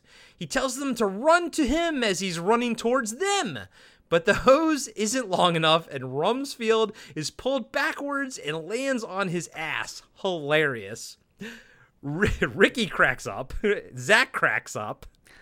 It's relatable, I because I was attacked by hornets once. Oh, okay. And just spraying them down with water gets them out. Like, especially if they're all in your clothes and shit like that, which is what's happening here well, I was running a summer camp and they were they attacked all the kids at camp and I'm and I didn't have water to put on them. Uh, so I was pulling them off. I was pulling the hornets off of the kids with my bare hands and crushing them with my bare hands. Were your hands swollen afterwards from all the stings? I got stung uh, uh, ten times. One of my kids got stung thirteen times. Jesus. The kid who who aggravated the hornets that made all the hornets come out. He didn't get stung once. Of course, that's of course. But they chased us in. They chased the the hornets chased us into the house, and I killed. I kid you not, I killed thirty hornets that day, Dude. On my stepping on them and with my bare hands. Hornets are no fucking joke, man. No nope, joke. they'll just keep going. Da, da, da, da, da. So this scene, as funny as it is, I'm like relatable. Zach's kind of like cowering and shaking in the corner as the scene is playing. yeah, there's a lot of like this whole movie. Like I am reliving really tragic, uh, intense moments of my life. but it's good physical comedy by Bruce Dern, man, because that's really him fucking landing on his ass too. It's All not, of them. It's not him later falling off the roof, but it's it's him landing on his ass here. Yeah, that that looked painful. yeah. but you're right, all of them, dude. They're running, they're they're rolling around in the yard and everything. It's it's it's awesome. It's great energy. Um, Rumsfield does recover and sprays down Art, you know, Ray and Art, while Ray's son Dave just looks disappointed at his Fucking father. Dave. Fuck fuck Dave. fuck fuck that little kid. Ricky runs over Don't don't tell- don't don't, don't fuck that little kid. Thank you for clarifying that, Zach. Ricky runs over and tells them uh, the same thing happened to him last week, but instead of bees, it was a foaming squirrel. Rumsfield takes off his sunglasses and says, In Southeast Asia, we'd call this type of thing bad karma. The camera pans down and a bee flies out of Art's mouth, and it's alive, but you can tell, Oh. you can tell it's a fly. You can actually tell it's a fly. Yeah, but still, the idea is d- d- d- disgusting. And and I gotta say, so as the camera is on Bruce Dern, that means uh, Rick has to have that that uh, that fly in his mouth the whole time, and he kind of like lets it out and spits it. And I, I don't think that fly probably survived, but who gives a shit, you know? But like, I wouldn't want a fly in my mouth, dude. It's got to be fake. You think that was real? Oh yeah, that was real. And PETA don't give no shits about no flies, dude. That was 100% real. You can see the fucking thing moving and everything. Ant-Man you see the fucking thing trying to escape for its life from uh, from Art's mouth. From inside the Klopeks house, we can see someone watching our intrepid heroes recover in Rumsfield's lawn. Later that night, we can hear Ray fighting with Carol about going to the lake. Then he says he's going to take the dog for a walk and heads outside. He takes Vince to Art's yard where Art and Ricky are sitting on the front front porch talking and drinking beers. Ah, good old the '80s when a you know 40 year old man is sitting on his front porch at night drinking a beer with a with a 17 year old boy. Well, he's 18, Yeah, sure, so he's legal. sure. Well, but Well- we're not legal to drink. Yeah, exactly. What the fuck? Yeah. Well, Hey, hey, Ricky, you want to come over to my house and drink some beers with me? My wife's out of town. Wink, wink. it's it, it, it looks weird That's a under, under a different- different light, doesn't it? Yeah, it's a little bit of a different stroke scenario. Mm-hmm. Mm-hmm. Art says to Ricky, he comes over here to smoke cigars. His wife won't let him. He doesn't know I know that. Hey, Ray, how you doing, bud? Ray pulls a cigar out of his pocket and Ricky gives him a light. Art says it's a lovely night. Ricky says, "Yeah, green sky tonight. Green sky at morning, neighbor take warning." Ray asks, "Green sky at night?" Ricky smirks and says, "Neighbor take flight." Then he turns around to Ray and says, Did you ever see the movie The Sentinel, Mr. Peterson? It's about the old guy who owned the apartment, which is kind of like the gateway to hell. I was doing some thinking.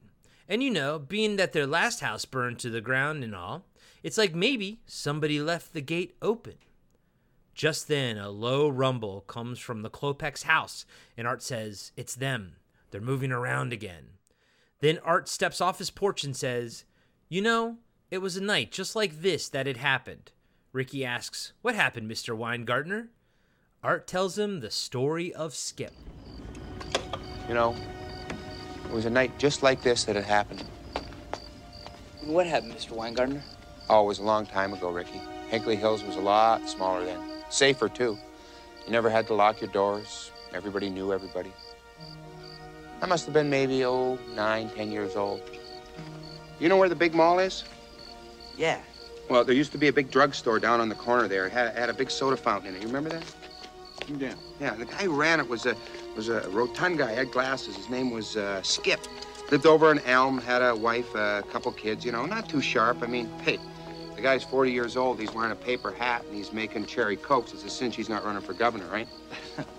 anyway, it got hot that summer. I remember it got real hot. It was sweltering. You know that heat where your underwear sweats and it crawls up the. Anyway, it's hot, okay?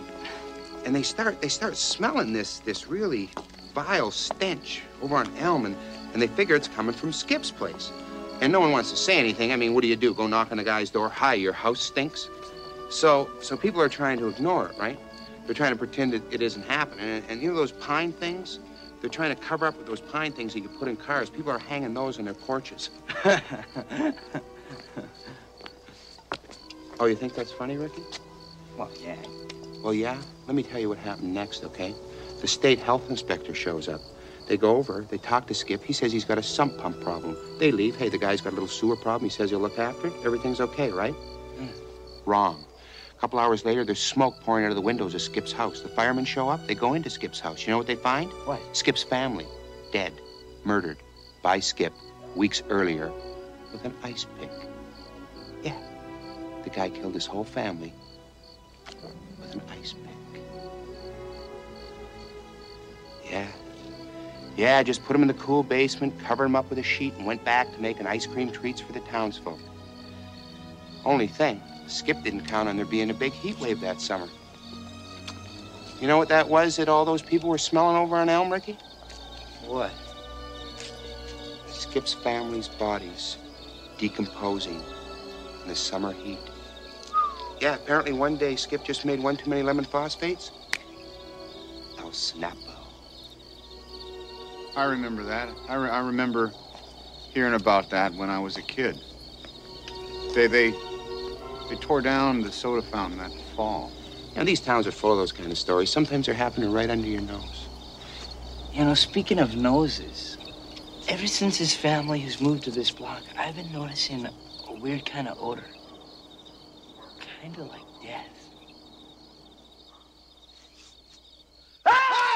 death. Oh! oh, jump a little higher, Spud. What- Oh, snap! I'm- Sorry, Mr. Peterson. It was a mistake. I didn't mean to. Well, it wasn't a mistake. apologize. I'm going home. Oh, come on, don't be a weenie. I'm sorry, It Mr. was a Peterson. joke. It was a joke. Hey, I'm gonna go do something productive. I'm gonna go watch television. Um, and I do like that the Skip story, man.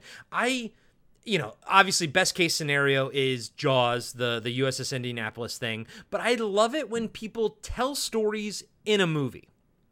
So do I. Uh, and this had levels to it that were interesting because it's again this is like a dark comedy, but there's it's still a horror comedy, so it's got that edge to it. Um, have you seen the Sentinel, by the way? I saw it once a long, long time ago, scared the shit out of me, and I would love to see it again. Yeah, that's one. That's one that we should bring back. Um, maybe we'll do it on a like a, a watch list with uh, like top five because it, it's got some intense like scenes that'll just stay with you. Yeah. I, I do. I do love that movie. I do remember it being very memorable and very scary. Just like Don't Look Now, that uh, Donald Sutherland Julie Christie movie. Oh yeah, yeah. They came out in in the seventies. They're both from the seventies, but that same idea of like shocking moments in the movie where you're like scares the shit out of you. Yeah. Cut to a little bit later, and Ray and Carol are watching Jeopardy and keeping their own score as they're playing. Ray is eating dry freaky cereal out of the box. So you called that out earlier. That is a real cereal from back in the day. I do remember that one. Keeping score separately. Yeah. So like, do you ever did you ever do that with Jeopardy back? Uh, ever, I never did. I never did that. I mean, I get how popular that show was slash is, and I was never the guy who's like, oh, let me get my notebook out and oh god damn it. Like I can see them getting annoyed with each other, upset, you know, competitive. I'm not that kind of guy. Come on. Yeah. Th- no, me, me neither. Yeah. I, I'm not either. Yeah. Across the street at Ricky's house, he has a girl over. She asks about his parents, and Ricky says they won't be home till Tuesday. He puts two chairs out on his porch so they can watch the neighborhood shenanigans. He says, Gail, I swear to God, this is better than anything on television. This is real. This is my neighborhood. We see Art leave his house, and as Ricky says, Here he comes, right on schedule. God, I love this street. I'm actually doing pretty good, aren't I? Yeah, no, I was just gonna say you're doing a fantastic job. Thank you. Thank you. I do, and I also do love how much Ricky loves his neighborhood. I, I I very much enjoy that aspect of this movie because he could have easily been the character like I don't give a shit or whatever, but he's in love with his neighborhood. I think that's really fun. Because he killed his parents and they're in the in the basement. Probably, I think that that's that's dark, but uh, you're probably not wrong about that either. Because he's living a good life right now. Yeah. No one's gonna find out what happened to him, man. It's all good. My my co- Parents are done, man. yeah, my cousin's coming over. He says that all the time. Art sneaks over to Ray's window and taps on it. Ray and Carol turn around and Art ducks down, then pops back up and points to the front door. Ray begrudgingly joins him outside. Ricky says to Gail as Art and Ray meet up, You see the guy with the curly hair? That's Mr. Peterson. He's like the skeptic. He's basically grounded in reality and he doesn't want to believe his neighbors are up to something strange. You know, because if they were, he'd have to deal with it, right? And I was like, you know what? I was like, shit, I never kind of put that together. I was like, yeah, he just doesn't want to deal with this shit. Like, he's like, yeah, if, if they're doing something, fuck, I'm the one next door. I'm going to have to deal with it. Yeah, he's uh what Dante or Randall. Yeah, he's he's a Dante. Dante. He's definitely a Dante. I'm not supposed to be here today. Yeah, very good call. Good good connection. We see Ray and Art go meet up with Rumsfield in his front yard. He's carrying an infrared scope. They hide behind Rumsfield's front yard tree and look at the Klopeks house through the scope. Art wants to use it to look through the barred up basement windows, but Ray and Rumsfield pull him back. Ray says he doesn't think this is a good idea, and Rumsfield calls him a fraidy cat. As they're arguing, Rumsfield tells them to be quiet. They hear a low frequency hum coming from the Klopeks house. It gets louder, and the guys have to plug their ears. All of a sudden, bright lights start shooting out of the basement windows and listening, and lightning hits the roof of the house. Ricky and Gail fall out of their chairs. Once everything dies down, Ray, Art, and Rumsfield slowly walk over to the Klopeks house. But before they even make it to the street, the house's garage opens and an old car drives out. The guys dive behind Rumsfield trash cans and watch as the youngest Klopek drives the short distance to the street and takes a large trash bag out of the trunk and forces it into one of the metal cans on the curb. He backs his car into the garage and closes the door. Art says, I can see the news report now. They were a quiet family, kept pretty much to themselves. No one would have suspected foul play. It starts to rain, and Ray says, I've never seen that. I've never seen anybody drive their garbage down to the street and then bang the hell, hell out of it with a stick. I've never seen that. They all stand up as it pours down rain. Art says he wants to get a look at those ga- garbage cans. Ray pushes back and says it would be a bit suspicious if they do it now. Rumsfield agrees and suggests they scope it out in the morning. Everyone goes inside, and Ricky says to Gail, Rain delay, bummer. We see a light come on in the Klopeks upper bedroom, and we see someone's silhouette looking outside at Ray's house. So, one thing I learned, or I guess I noticed while while doing this on my tablet, I, I took notes on my computer. Can someone explain to me why backyard is one word and front yard is two words? Because that fucking drives me insane. Anyways, I couldn't tell you. later that night, we see Ray in his pajamas looking out at the Klopeks backyard. Three hooded figures are digging human sized holes in the torrential downpour. There's a scene in a little bit of a movie that's on the TV horror film. I'll ask you if you track one of them. And I'm like, oh, that's where they were a little influenced by those uh, robes. I will tell you that I knew two of them and did not know the first one, but we'll discuss. Uh, Oh, good. We'll discuss when we get there because I actually don't know what it is, and I was curious. If you know it, uh, tell me at that point. Oh, I know it. Because I also know they had to blur out the boobs in it too. Mm-hmm. Yep. Here we go. I love this This- scene. By the way, this movie's rated PG. This is after the PG-13 rating. Yeah. I would not have given that. This this should have been a PG-13 movie based on the tone. I agree. Just on the tone alone, I think this should have been PG 13. And if it came out today, it most definitely would be PG 13. Yeah, you're not bringing a little kid to this movie. No. It's gonna scare the shit out of him. Yeah, yeah, agreed. The, the literally the shit will come out of the child. Mommy. Uh, I know you love this scene, buddy. The next day, we see two garbage men, played by Dick Miller and Robert Picardo, picking Dick up the Miller. picking up the trash in front of the Klopeks house and talking about a new age guru. Picardo's character is trying to convince Dick Miller's character to go to a seminar, but he's bowl he's he has his bowling league that night. I don't know, man. It, I didn't track a lot of the conversation here, but I love the two of them together. I just I love the energy of the two garbage men in this scene. Yeah, you don't need to. I mean, the the, the scene there, it, like you said, there's a lot of improv going on, so almost there's no need to track what they're talking about, but the banter is just silly between the two of them. And they're both Robert great. Picardo look, looks really young too. By the way, He does. I mean, dead heat. He's dead heat young, right? yeah, Because we saw him at the beginning of that. And, Uh, was dead heat was 88, right? yes, Yeah. yes, Yes. Just then, Art comes running out of his house, yelling for the garbage men to stop. He grabs the trash can out of their hands and empties its contents in the street. Dick Miller tells him to cut it out. Robert Picardo takes another bag and dumps it on the street too, saying he's helping. Inside, Carol is about to make a phone call to the people that own the lake cabin, but Ray puts his hand on the phone and stops her. He says he doesn't want to go. Carol relents and says that she and Dave will go while he stays home and spies on the neighbors. This causes Ray to kind of pout. Then uh, they get into a, a fight about how he's spending his vacation. Uh, Dave comes running into the house and tells Ray that tells his dad that Art is dumping garbage all over the street. Outside, we see Art in the back of the truck rooting through the trash.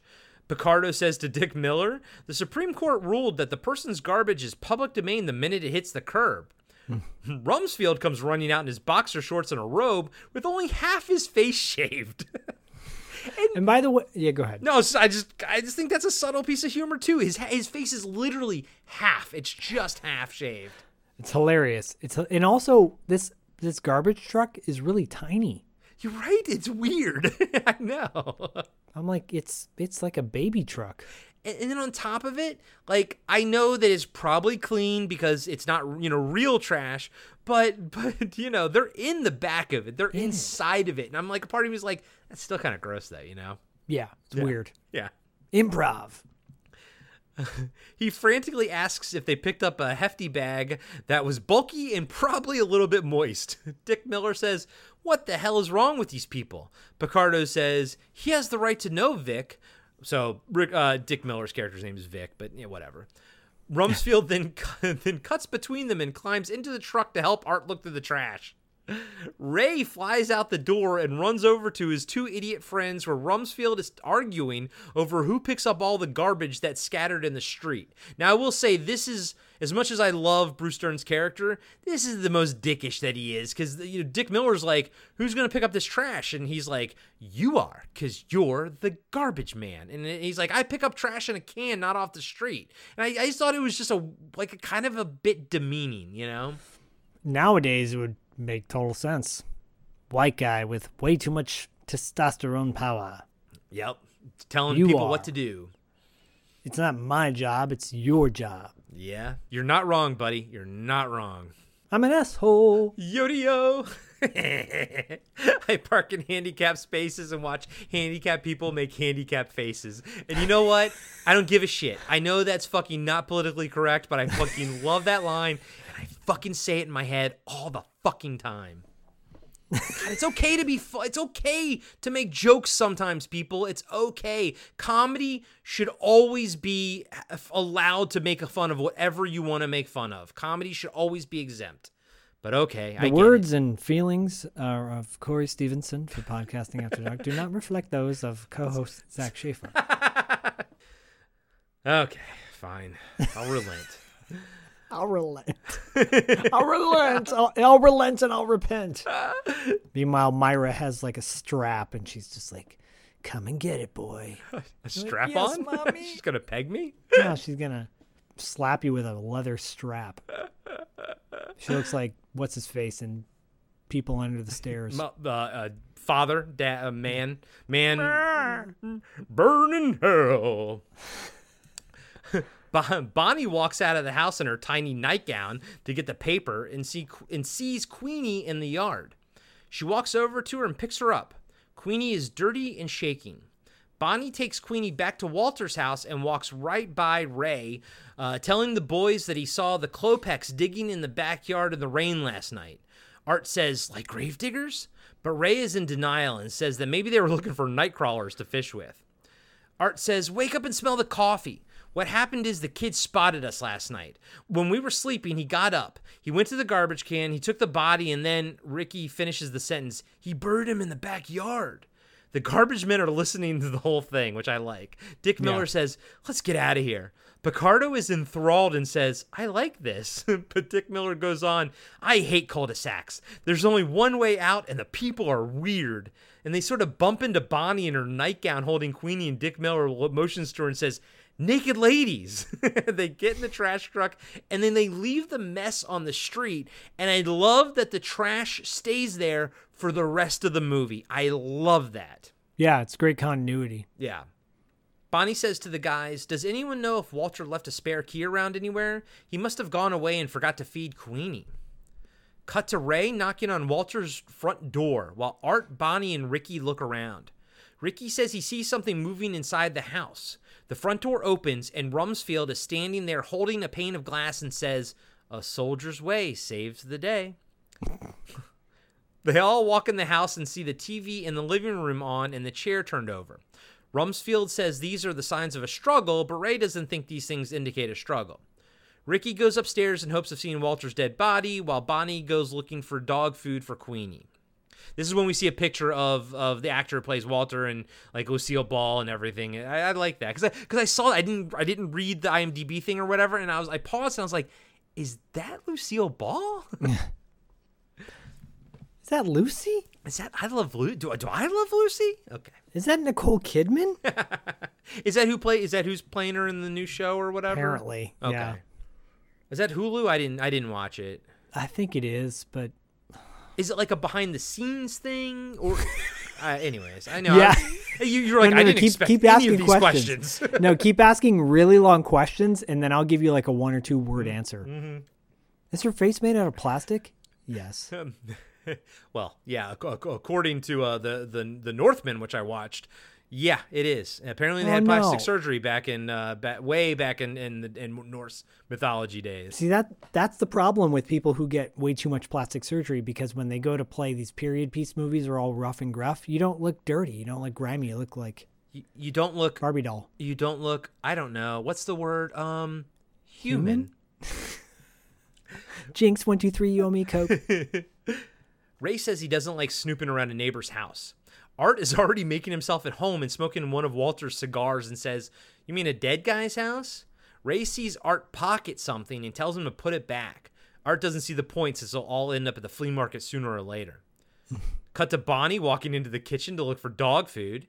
She puts Queenie on the counter, turns around to look for the bowl, and screams. The guys come running into the kitchen. Bonnie yells rat and points at the stove, but Rumsfield just laughs and grabs it. It's just Walter's toupee. He says one thing about these old guys they don't ever leave the house without their hair. No, sir.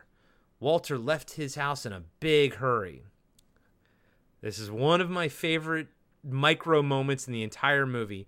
Art goes to the fridge, pulls out a dish of cookies just as Ricky opens the door and disintegrates the plate while, while Art is still holding it. It's one of my favorite scenes too.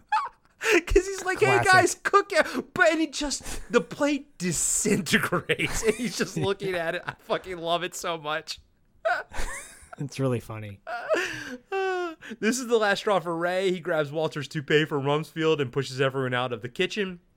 Outside the house, Ray has Queenie on a makeshift leash and leaves a note saying that he has Walter's dog and shoves it under the mail slot. He also shoves the toupee through the mail slot. Just then, Queenie starts barking at the Klopek's house, and we see an old man stick his head out uh, a second story window. Ray tries to greet him, but he goes back inside without saying a word. I'm still thinking about fucking Art holding that tray of fucking. It's the best part of the scene. It's the best part of the scene. It is. It really is. Back at the Peterson house, Carol is feeding both Vince and Queenie. Dave walks by reading a comic book, and Carol asks if he's seen Ray. Dave says he's in the basement with Art. Carol walks over to the door and tries to open it, but it's locked. In the basement, Art and Ray are reading The Theory and Practice of Demonology.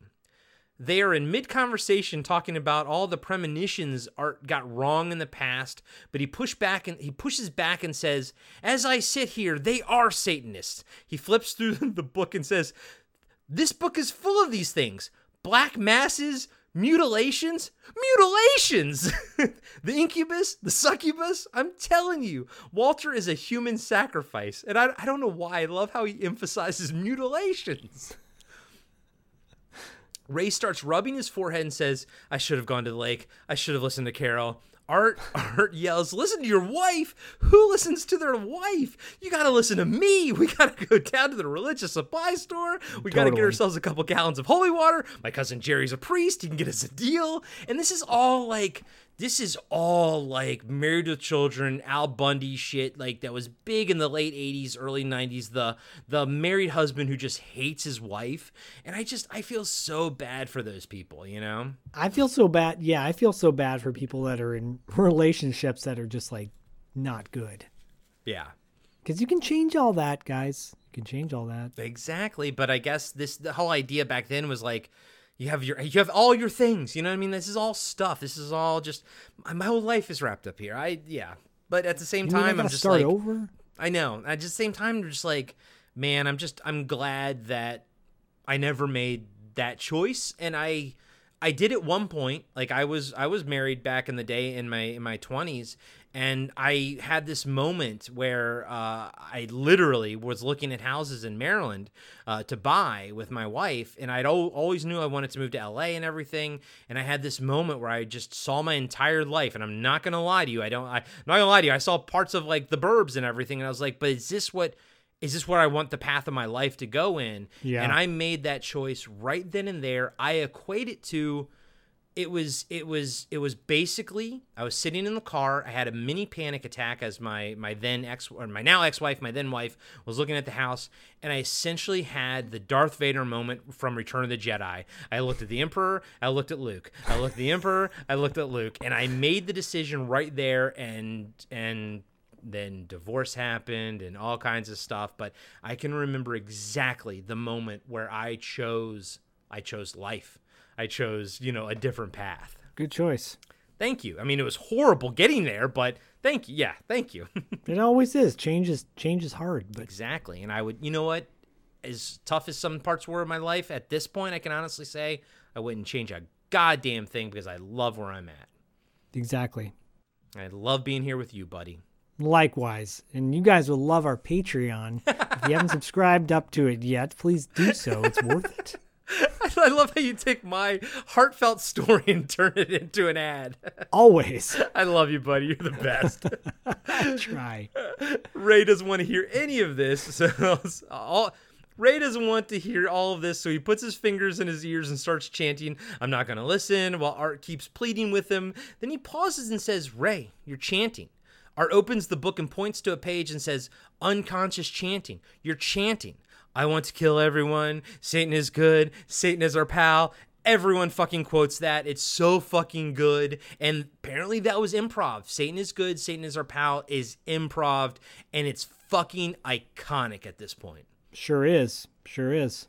Ray stops chanting and looks at Art. Art points to Ray's head and says, Once they get in here, it's over, pal. Later that night, Carol is, you know what? I want to ask you something, Zach. I know you hadn't watched Yeah. this a lot, um, you know, when you were a kid, but you, you, you know, things came across your desk, I imagine, growing up and everything. Was that chanting scene, did that sort of come across your, your desk growing oh up? yeah, all the time. All the time. It's it's it's like the probably the most famous scene in the movie. Or quotable. Yeah, agree. The bone scene is the this other most famous scene. Yeah, where they look at it and scream and the camera kind of Yeah. is yeah. Yeah. Yeah, I love that so much. Later that night, Carol is looking through the book and says to Ray, who's sitting on the edge of the bed watching television, So let me get this straight. The Klopeks are offering up Walter as some sort of human sacrifice to Beelzebub. Ray Ray replies, That's one of the theories, yeah. Great. So this is your relaxing week at home, huh? I wouldn't miss this for the world. A week in Jonestown. Carol puts down the book and gets out of bed. Of course, all our uh, true crime fans will know what Jonestown is a reference to. Hell yeah. Ray asks where she's going, and Carol says, The bathroom. Relax. Ray looks back at the TV, and there's a satanic ritual happening involving a naked woman that's blurred out. He changes the channel to The Exorcist, then to Texas Chainsaw Massacre 2. Uh, Ray looks at the TV in horror. What is that first movie, buddy? 1975's Race with the Devil. Okay, I assume you've seen it. Oh, many times. It's a PG movie. No Uh, shit. Yep. Unfortunately, it's not available on uh, Blu-ray yet. Hopefully, it will be soon. But it's um, Warren Oates. You know, he uh, Sergeant Hulka from Stripes. Uh, I was going to say of Hall and Oates. Is that who you're referring to? no, Warren Oates from Two-Lane Blacktop and uh, Bring Me the Head of Alfredo Garcia and the Wild Bunch. And the only reason I uh, know that movie is because of Fletch. oh hell yeah, I know. It's by the way, it's a really cool movie. Okay. Uh, Tulane, all those movies I just listed are great. But uh, and Peter Fonda oh, okay. Okay. and uh, what's her uh, Loretta Swit from um, Mash. Oh, uh, uh, what was, was that? Hot Lips or whatever? Yes. Nice. Um, and R.G. Armstrong, uh, who you From uh, the, from the car. from the car. Yeah. Yeah. Like I yeah, but that movie PG a little bit of nudity, a little bit of gore, a little bit of this, a little bit of that, but a whole lot of creepiness. Cool, dude. If it ever pops up, man, uh, tag me in it. You know, if Dawn of the Discs ever says something, like tag me in it because I, I won't sort of like probably I won't remember the name or whatever. So if you see it, let me know, dude. Yeah, it's it's like these people road tripping, they stumble upon uh, Satanists. Cool. Of course, the Satanic Panic back in the 80s. Yeah. So, guys and gals, uh, if, if you're a bit younger uh, growing up and everything, um, if you didn't live through the 80s, there was a huge Satanic Panic back then. Uh, very unfounded. Um, but uh, uh, this movie definitely taps into that zeitgeist. Yes, unless you're very unfounded unless you were uh, the Night Stalker. And Yeah. that guy scared Yeah. the shit out of me. Yeah, yeah, yeah, dude. That shit's wild. Because where I, gr- so I didn't have any of that kind of stuff until the DC Sniper came around. Otherwise, Oh, a yeah, lot of the guy. the famous like killers were either like in New York or like Son of Sam or like the Night Stalker was in L.A. and whatnot. Nothing was ever like in Maryland or DC until the Sniper came, and then we knew what real fear was. Oh my god, yeah. I mean, we'll have to have Aaron back on the show to talk about serial killers. So Cut to the later that night, and the TV is static, which, again, guys and gals, if you remember the 80s, you know how that is. At a certain time, the TV cuts off. Ray the wakes actual power went out or the cable went out. Yeah. Yeah. Ray wakes up and feels for Carol, but only the book is in her spot on the bed. He walks out of the bedroom and onto the middle landing of the stairs. Ray calls out for Carol, but just then a large chainsaw blade cuts through the wall and slices their family photo in half. He hops over the side of the stairs and runs into the living room. Ray stands up in front of the fireplace and smoke starts coming out between his legs. We hear Carol uh, call out for Ray from atop a platform. Some kind of it's I don't know, it doesn't matter. This is all a dream, anyways. Uh, Yeah. She's in her nightgown and says it's so nice that they have invited the new neighbors over for a barbecue. We cut back and we see now Ray is stretched out on a large grill with with hooded figures uh, surrounding him and chanting, "Satan is good, Satan is our pal." Again, that's a great thing that they added in there. So great. I wouldn't be surprised if they ADR'd it later. Like they probably had something chanting earlier, and then after his arts, you know, phrase and and doing that as um, you know, improv, they're like, we got to put that in there, you know. Oh yeah, totally. It's great. the grill starts heating up, and Ray looks around. He sees the Klopeks, and he sees Walter in the trash can with an axe in his head. I hmm. love what Walter says here. He says, "Ray Peterson, whatever you do, don't let them do to you what they did to me," because Ray doesn't technically even know what happened to him. You know, No. it's that's good dialogue. Yeah. Ray then sees Art dressed up as Skip holding a bloody milkshake maker. Finally, Ray looks up and sees the old Klopek man standing above him holding a knife, saying, Mind your own business! And he plunges the knife down as Ray yells out, Okay! and I so I'm sort of hit or miss on dream sequences in movies sometimes because I'm not I don't ever really dream to begin with And my wife likes to tell me about her dreams, and I find other people's dreams to be so uninteresting uh, because if it doesn't have naked people and I'm not in it, I don't care. Um, but uh, I, I thought this dream sequence was pretty good. I did too. It's it's again. I like the fever dream and uh, freaky movie. Yeah. The dream ends, and we see Ray back in his bed with the TV on. It's morning, and he's drinking orange juice and watching Mr. Rogers' Neighborhood. Ray gets up and walks out of the room. Cut to Ray drinking OJ on the second story balcony above the garage. By the way, I love I've always loved that little spot. If I, if I had that house, I would be sitting on that just, you know, drinking and just looking out over the neighborhood. You won't because you'll never live in the suburbs. Yeah. By choice, by choice. That's true. As I look out my window and see the suburbs. oh, but uh, yeah, it's it's a different kind of suburbs. different than- kind. I know. different. I know what you mean. I do know what you mean. We see Art and Rumsfield running up the driveway. Art yells out to Ray and he says they have a plan. Ray gets out of his chair and kind of points behind him, kind of like doing the stop motion type of thing. Just then, Car- Carol walks out and tells them that her husband's not feeling well. I love this. Rumsfield says, Please, Carol, let him come out. And she yells back, He can't come out until he resembles the man that I married. Art replies with, Carol, we don't have that kind of time. Which is subtle. I like that. Please let him Yeah. come out. Carol shoots back, I think that I've given you my answer. Art and Rumsfield walk away crestfallen. But I do like how childish they are here. They're. I mean, they're like all buddies, which is which I love that. I love that they're all friends. Some demented way. Mm-hmm. And Art even does like the, or I can't remember which one does, even does like the little kick the rock type of thing, you know, as they have their hands in their pockets. Me, you know. Yeah. Cut to Art and Rumsfield slowly walking up to the old house. Art shows them where the bees came from, and they sneak past the hole in the floor to go around to the side. In the backyard next door, Ray is taking a nap while his dog digs a hole under the fence between him and the Klopeks. At the old house, we see Art slide a note under the side door. He tells Rumsfield to do it, but Rumsfield says, We agreed to do it together. He grabs Art's finger, and I love how Art like is watching his own finger. You know, he's, he looks terrible. Ah! Ah, he grabs his finger and presses the doorbell. They both run to their respective homes. We see the door open and a hand reaches out and grabs the note. Art runs runs up to Ray, waking him up, and I, I love this freak out. Ray freaks out and starts yelling, I'm only trying to take a nap. I'm only laying here with my eyes closed trying to get some goddamn sleep. I love it. I love seeing people just lose their shit. it's classic. It's classic. Classic Hanks. Right? And it's the Hanks that we love, dude. Yeah. Yeah. He's not. He doesn't do that anymore. No, like why? And you know, maybe he was right. Maybe his fears were founded that this was the movie that was like it ended that part that era of his life and then he he kind of sort of made a little bit of a switch moving forward. Maybe he was right in being worried about that. I guess. I mean, it's his choice. Like clearly, it worked in his favor because he won like what 800 Academy Awards after that. Right? you know? Yeah, exactly. Like yeah, like let's all feel, you know, sorry for Tom Hanks, you know.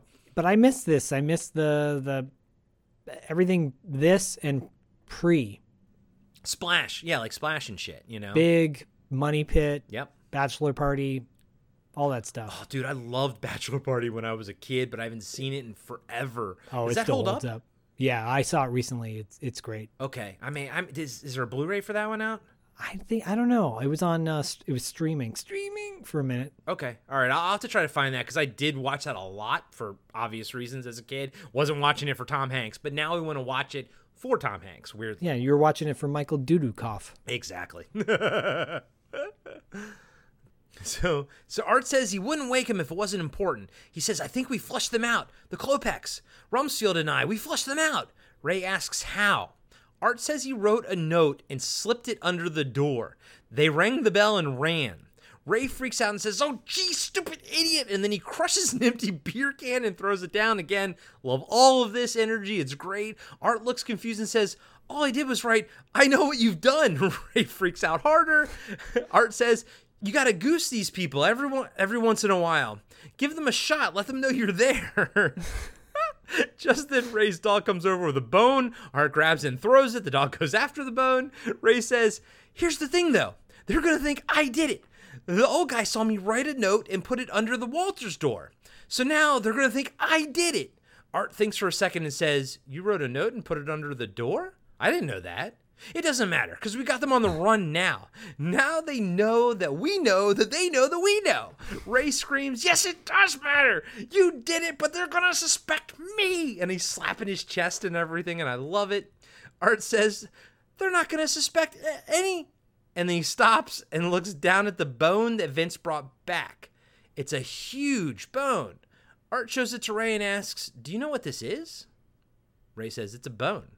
Art says, It's a femur. Ray says, It's a femur bone. Art replies with, A femur just happens to be a human thigh bone, Ray.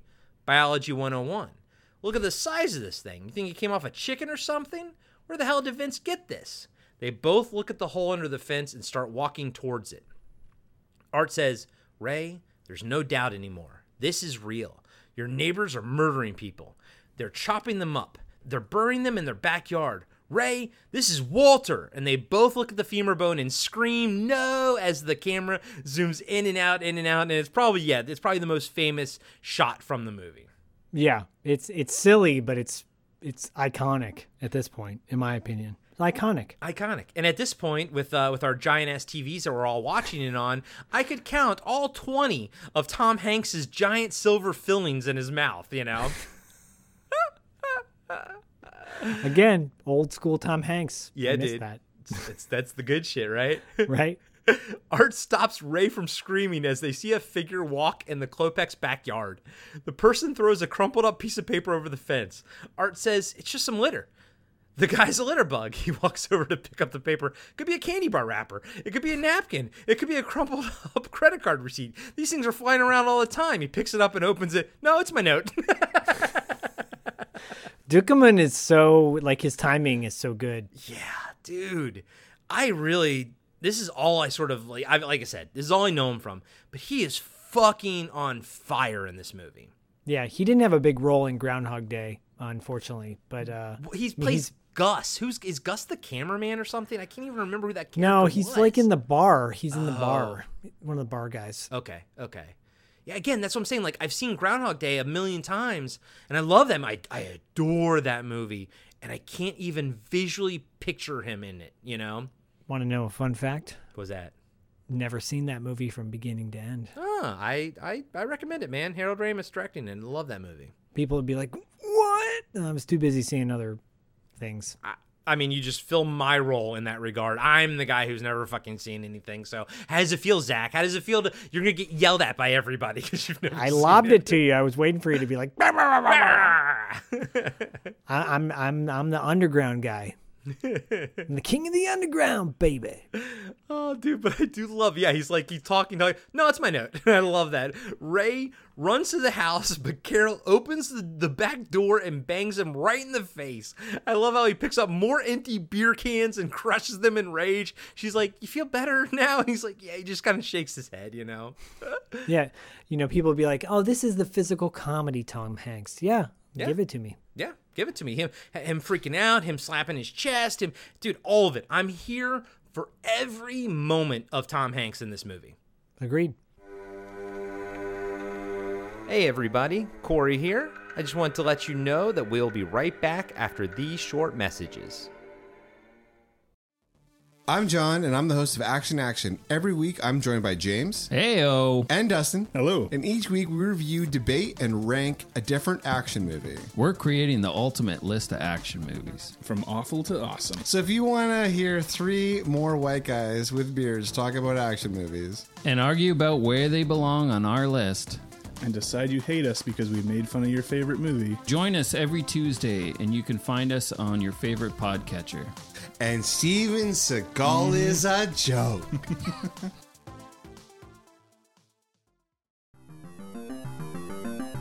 Hello, everybody. I'm Adam. I'm John. And every week we are giving you a blast from our past. We are the podcast that brings you full on movie breakdowns, TV show reviews, album reviews, top tens, and more, all from the things of our nostalgic past. So please join us every single week on the Blast from Our Past podcast. You can find us on Spotify, Stitcher, Apple Podcasts. However, you listen to podcasts, you can find us. and we would love to have you take a trip with us to the land of nostalgia. And now, back to the show. Inside the house, Ray has an ice pack on his face. Carol says to the rest of them, I think it's time that we all stop acting like kindergartners.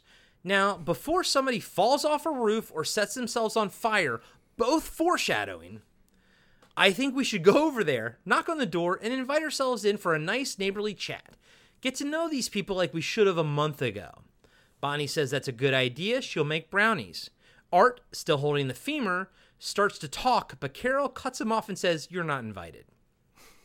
Cut to everyone, sans Art, walking out of the Rumsfield house. Now, did you notice that that there was like this um, Rumsfield theme? It's like that. It's almost like a military drum walk, but it's always the Rumsfield theme. Yeah, yeah. Again, which tracks with you maybe thinking he was like the favorite. Yeah, yeah. He actually gets his own theme song and everything. Yeah, Yeah. Bonnie says they'll probably find out more about the Klopeks in five minutes of friendly chat than the guys can in a month of snooping around. They walk up to the front door, and Carol says, Everyone just act normal, which I think is great. Carol knocks on the door, and the youngest Klopek asks who's there. Carol starts saying it's the Petermans, just as Rumsfield takes a step forward and falls through the porch, dropping the brownies. So, this is my favorite moment in the entire movie. I can watch, I have a gif of this. I can watch it repeat and laugh my ass off. The because he's holding the brownies as if they're like a, a a waiter tray like a waiter holding a tray. Yeah. and he falls and they just they just fall right out of his hand right on the ground. Hans opens the door while rumsfield is recovering. Carol introduces herself as the, as the next door neighbors as ray sort of watches. Bonnie says they bought brought dessert but pauses when she lo- uh, when she locks eyes with hans Rumsfield hands him the dirty brownies he picked up off the ground while uh, Bonnie and Carol make their way inside. He goes, a little something for the old sweet tooth. Uh, Rumsfield and Ray walk past Hans and go inside. Dude, I just, it killed me, man. When you were watching it this time, did, did, did that hit for you? Did that land? Oh, yeah, yeah, totally. All, all these scenes landed when I saw it as a kid too, but it just, yeah, even more so now. Because you're just much more aware, and yeah, it's it's funny. It's a hilarious scene. God. Inside, the house looks old and run down, and there are moving boxes all over the place. Ray introduces everyone individually, and Rumsfield says, "Don't think I caught your your name, Sonny." Don't think I caught your name there, Sonny. Hans, to which Rumsfield replies mockingly, "A fine Christian name, Hans Christian Andersen. Are you Catholic?" His questioning sort of backs Hans into a table, knocking over a picture of a blonde woman. Rumsfield looks at it and says, Pretty girl, a friend of yours? Hans takes it and puts it back and says, No, it came with the frame. uh, and that's a joke that I feel like nowadays is kind of played out, but back then I think that was kind of fresh. Yeah, totally. Bonnie walks to a closed door and asks if uh, it's the dining room.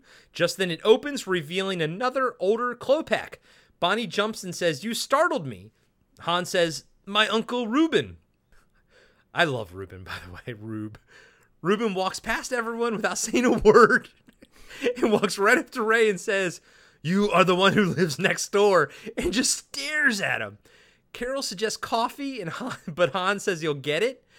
Then Rumsfield slaps Reuben on the shoulder and says, What do you say we all sit down for a little of the old face to face? Eh, what, Rube? I love how immediately he gets friendly with them. Yeah, like just in everybody's face. And by the way, for the rest of the movie, Ruben is literally going to be shooting daggers at Tom Hanks the entire time, and it's such a great gag. I love it. He reminds me of my father-in-law Really? a little bit. Very like, very like stone cold face. I'm just like, are you, are you happy right now? Like, I can't read you, man. Jesus. wow. Yep. We don't see them that much on purpose. Okay. it's a good thing uh, Femme French doesn't listen. No, she didn't. She even. she- yeah, she doesn't blame me. no. The other day, she's like, "You guys have great reviews on these things. This is like a real. This is a real thing. It's a real go, thing. Thanks. We've only been doing it for three years. Yeah, I'm like, she goes, "Who's this one who calls you Zoc?" I'm like, "Oh, that's Dustin." Ovaltine 2047. I'm like, "That's Dustin." But all, all the rest of them are true. Ovaltine 2047. That's amazing. Uh, cut, cut to Ray's son Dave running into his own backyard where Art and Ricky are in the process of climbing over the fence. Dave says that he, he saw them all inside talking, uh, referring to the scene we just saw. Art, who's on the other side of the fence but still has to cross over a twi- tripwire, is wearing like black slacks and a black and yellow bowling shirt. He looks like a fat suburban ninja. Art, of course, trips and falls off the ladder into the Klopek's backyard, knocking the wind out of him. Art stands up and dusts himself off. He says, All right. Uh, he says he's all right, and for them to throw over the tools. The tools, of course, hit him in the head. Of course. Yeah. Inside, Carol and Bonnie are sitting on the Klopek's couch while Ray is sitting on a chair, and Ruben is sitting on boxes next to him, just staring at Ray. No one is saying anything. Rumsfield is picking at their wallpaper and tears off a huge piece of it. This is uh, this is famously one of the improv scenes. It's one of my favorite scenes in the movie too. I'm just like he tears the wallpaper. What a dick! He tries Such a to put dick. it back. He tries to put the piece back. It's great. Such a dick. Finally, Ray says, "Sure was damp today." Bonnie says she can't do anything with her hair, but sort of like trails off. Rumsfield kn- knocks on some metal piping on the wall, and you can hear metal groaning in the basement. Hans walks in with a tray of uh, uh, pretzels and, and sardines in a can. He offers everyone a sardine, but they decline. Carol encourages Ray to take one. He hesitantly does and eats it with the pretzel in one disgusting bite. Carol says, So, how are you enjoying Hinkley Hills? We just love it. Rumsfield chimes in with, Klopek, what is that, Slavic? Ruben turns around and barks, No! Rumsfield taps him on the back and says, About a nine on the tension scale, Rube. Love that so much. And I've said that to people before. Uh, and I love how Ruben just goes back to staring at Ray. Uh, Rumsfield goes on and asks how they like living in the old house. Taps on the wall and says, "Good solid walls." And he stomps on stomps on the floor and says, "Good solid floors." Then he, we hear banging in the same rhythm as Rumsfield's uh, stomping come from the basement. Everyone looks around, but Rumsfield seems pleased and leans over and says, Got somebody tied up in the old cellar, have you, Rube? Just then, Ray has a coughing, sneezing fit, which is, dude, every time I watch this, I love the noises that he's making. Yeah, it's it's again, he's like it's so original because it's like a it's so great. And then he like quickly just grabs a bunch of newspapers and like blows his nose and like hawks his mouth and everything. he says packing dust, sorry. uh, Rumsfield turns his attention to Hans and says, So just you and Unc living here in the house, isn't it, Sonny? Reuben says, This is a small family. Me, the young boy, and my brother, the doctor. Bonnie says, Oh, won't it be nice to have a doctor in the neighborhood? By the way, the way she talks reminds me of how you do an impression of your mom. Oh, I don't know what you're talking about. I don't talk like that. Did- yes, you do, mom. You talk exactly like that. No, I don't. Did, Yes, you did, Did, you did you hear it too? Oh yeah, yeah, a little bit. Well, I, I, every time I'm hear, hearing her talk, I'm like, oh, it's it's um, her character from American Dad, Mm, which yeah. isn't it Bonnie in American Dad also? Oh shoot! I, yeah, I just forgot. Oh, you know what's funny? I was never the biggest American Dad fan. I liked Family Guy. I you know I like Futurama better than all of them, and I probably liked uh, back in the day. I liked uh, Archer the most. Oh yeah, you love Archer. Oh no, no, she's Francine, Francine, in American that's Dad. right. Yes. Yeah. But it just reminded me of that too, and she's so good, man. It's like, again, she she's she's just like her. They all have great comedic timing. Yeah, they they do, and, and I do love this part. So so Bonnie says, "Oh, won't it be nice to have a doctor in the neighborhood?" Rumsfield and Ruben sort of look at each other, and then a cuckoo clock chimes in the background. I was like, it's it's like it, it was almost as if the house was telling Bonnie, "You're crazy." Yeah, yeah, totally. Good sound design. Carol says that she was never over when the Knapps lived there, to which Ruben replies, How unfortunate for the Knapps!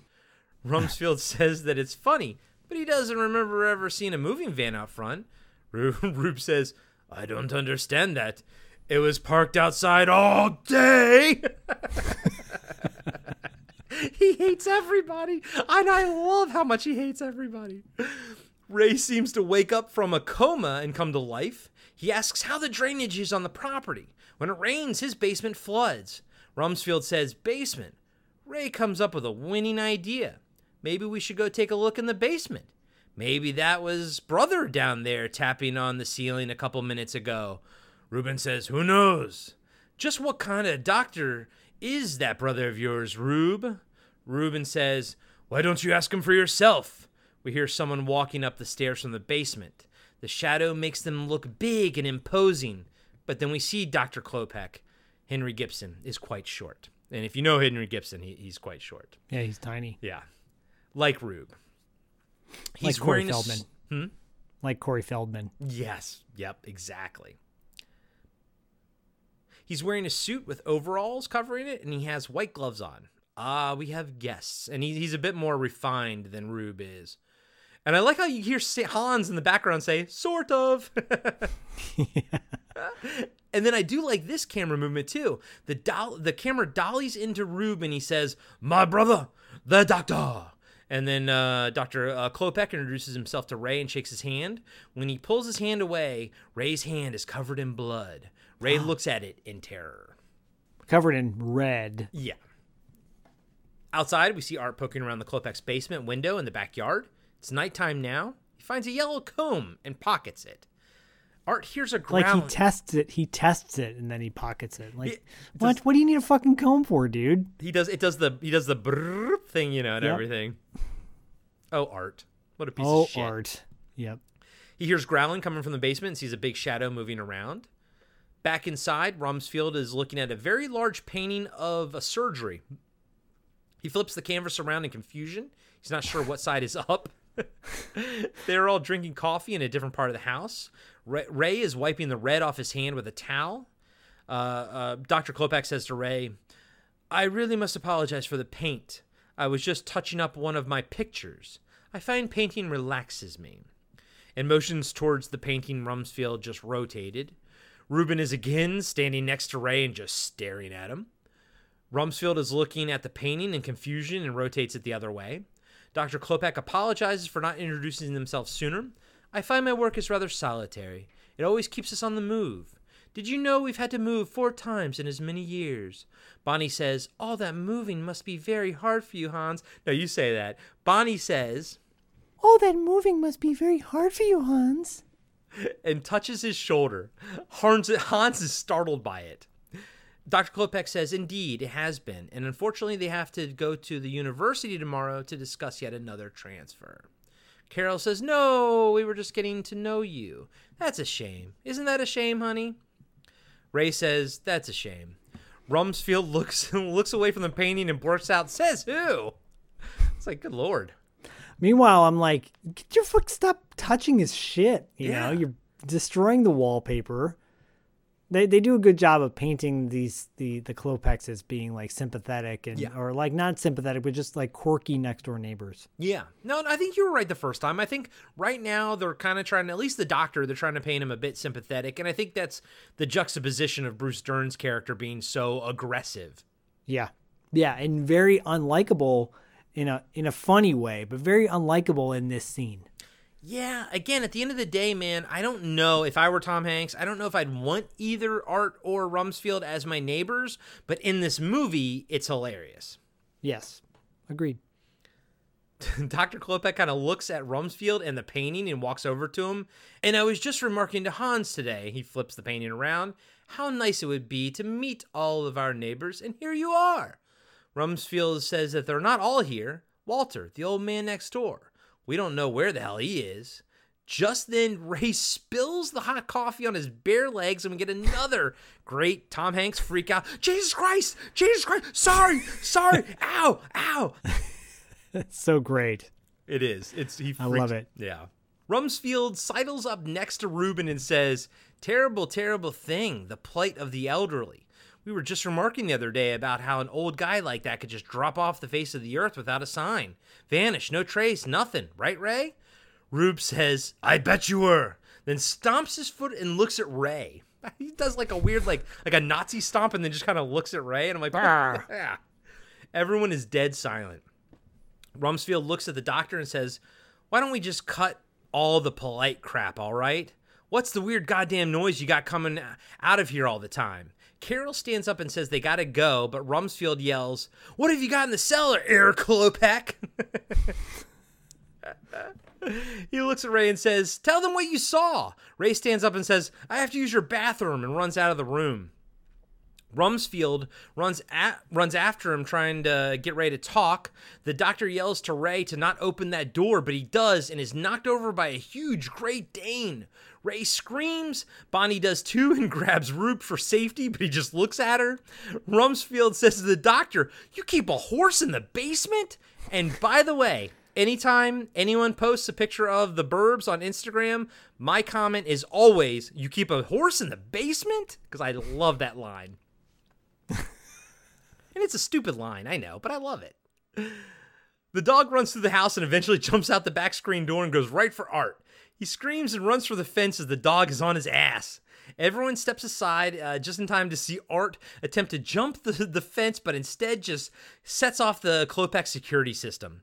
Bonnie asks, Is it a burglar? Carol says in disgust, No, it's just Art. The doctor says to Reuben, Another neighbor? He says, A fat one. Art falls through the fence, which cuts off the power for the security alarm. Dr. Klopek apologizes, apologizes for the dog. He says his size tends to overwhelm people. Carol apologizes as well and says they've imposed uh, on the Klopeks enough for one evening. Rumsfield says, See ya, Doc. Later, Rube. While Bonnie says, Bye, Hans. So, of course, because she wants that Hans D. Uh, Ray sticks his hand out to the doctor and says, It's been real. He seems more confident now. He also shakes Rube's hand and says, Let's do it again sometime, real soon. The Klopek brothers look at each other. Man, what a great scene, dude. Yeah, great, great setup to to paint was what's going to be an unexpected third act Yeah, yeah, the movie definitely goes in some interesting directions, I'd say. for sure. Yeah.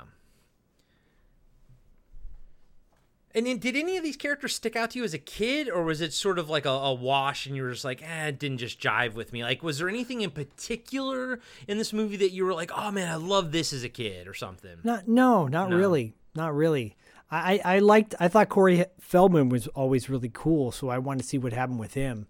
But you know, I think when I was eighty nine, I was like thirteen years old, and uh, was I? Yeah, and so I was like, I think I was. I I didn't know what to expect. I thought it would just be like a full on comedy and not go that dark route as it does towards the end. So, uh, but obviously, Bruce Dern's character, you know, um, he's like he's he's such an asshole, but he's but also he's kind of like he's he's the he's what we're thinking too. He wants to get to the bottom of it, you know. He's he's sort of the voice of the audience, even though a lot of us I think probably wouldn't relate to him, but he's kind of saying Yeah. what the audience wants to hear. Exactly. Yeah. I agree with you. Of course you do. Back at Ray's house, everyone is uh, discussing the events that just transpired. Rumsfield thinks they're all psychos, while the ladies think the Klopeks are just eccentric. Carol asks Ray what he's thinking. He's just sitting on the stairs and listening. Finally, he says, I think they're clean. I think Bonnie and Carol are right. Art is very upset by this and starts fighting with Carol over who started it. Ray breaks them up. Ray breaks them up and says he wants to have a talk with the guys alone in the den for a few minutes. Carol kisses him and says she's happy he's finally come to his senses. The ladies go into the kitchen while Ray, Art, and Rumsfield go into the den. Art now is wearing like a white t-shirt and plaid pajama pants, but but he looks like Roddy Piper. I'm like, did they do that on purpose? Because it looks like he's wearing a kilt. Oh yeah, with a white t-shirt, which is what Roddy Piper would wear. Because I think he know, was was just an I think he was wearing like plaid boxer shorts. yes, yes. Because I think he, I guess he had to take off his clothes after he got attacked by the dog. Yeah. He looked like a kilt though. I did because the way it was cut. I know, I know exactly what you mean because the way it was cut off. He's also wearing, you can tell, a girdle the entire movie. Like you Oh. can, you can see it. You know. Oh, Yeah. Oh boy. Well, he is the fat one, so you know. Spanx. Especially with those polo shirts, you know, you can always see that shit. Polo shirts are very unforgiving. They are. I have one, and it's like a. It's got a cool Boba Fett symbol, and it's kind of gray. But I don't wear it a lot because my fucking moobs look very movie in it. You know what I mean? Or your nipples, your your nipples poke out. Yeah, yeah. Well, I got I got the, the big puffy fat nipples, so they kind of like make my whole tits, my, my bitch tits look big, and it just I just do not look good in a polo, and I want to wear them, but they're they're made for people with better chests than I have. I used to wear polos all, all the time when I was a te- when I was a teacher, and uh, but then depending on the, the if it wasn't the fabric wasn't thick enough, you could see look like I had a THO all the time. You know. And you And are then and you are people with better chests than I have, so. well, I mean, even though even I was like, "Ah, I'm self conscious because I was at like a Whole Foods one time, walking down the aisle, and a guy working at Whole Food at Whole Foods goes, "Your headlights are on." I go, "What? Really? Fuck you, dude." Your headlights are on. I've never said that to a guy or girl. No. I've never said that to a, either either, and I'm just like, "What? That guy's hilarious. you know what? I'm on the side of that guy. Fuck that guy. Fuck that guy. Gi- give me my eight dollar piece of cheese." Fucking Whole Foods piece of shit. Humboldt Falls, Humboldt Fog, or where the fuck it's called. In the den, Art says, "So what's the deal, Ray? Are you are you siding with the the chicks against us?" Rumsfield chimes in, "Yeah, are you totally pussy whipped or what? Why don't you just take your balls out of your wife's purse? Make a stand f- for one time in your life. These are his friends." I know. Well, again, this is like in the '80s. The- the Friends were not your friends. Exactly. See Zach's older brother Eric and his friends. yes, exactly. Ray just laughs and starts reaching up through the leg of his shorts. Rumsfield says it was just a figure of speech. Ray digs around and pulls out Walter's toupee. And I do like how Rumsfield goes, You've had that in your trousers all day? Because he looks so shocked and disgusted. Right. After you found this in Walter's house yesterday, I slipped it back through the mail slot. Art says, Where did you get it this time? Ray nods at the Klopeks house. After the dog came out of the basement, I found it wedged between a bunch of magazines, all of which, I might add, were addressed to Walter.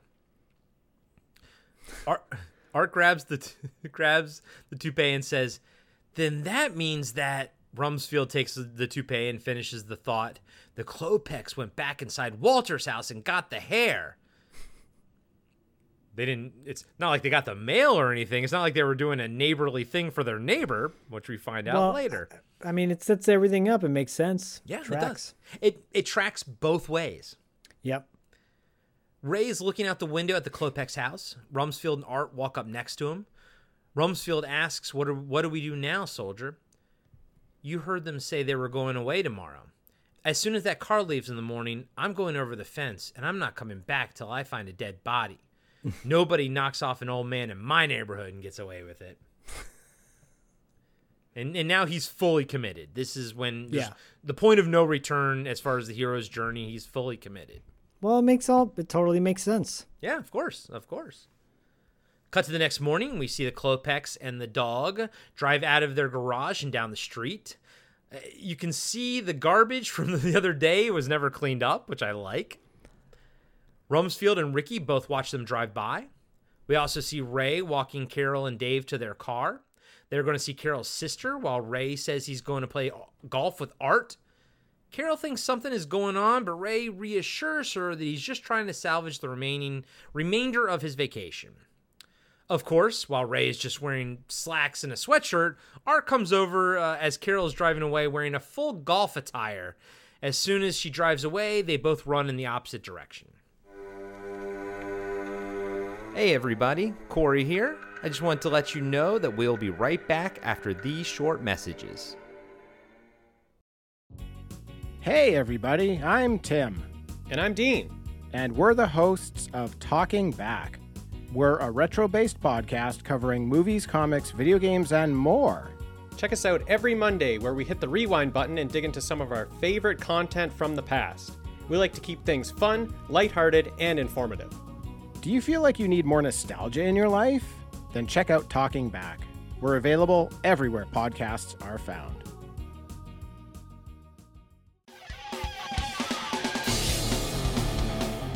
Have you been wondering where's the beef? Well, on our podcast, Throwback Trivia Takedown, you might just find that out, as well as some other things about the 70s, 80s, and 90s. We're a nostalgic based trivia show that pits two challengers head to head in a duel of the decades, with categories ranging from movies, TV, and music to slang, food, and fashion. You're sure to get the best in retro themed trivia. So strap on your jelly shoes, grab a surge, and walk like an Egyptian to your favorite podcast app and check out Throwback Trivia Takedown. I heard even Mikey likes it. And now, back to the show.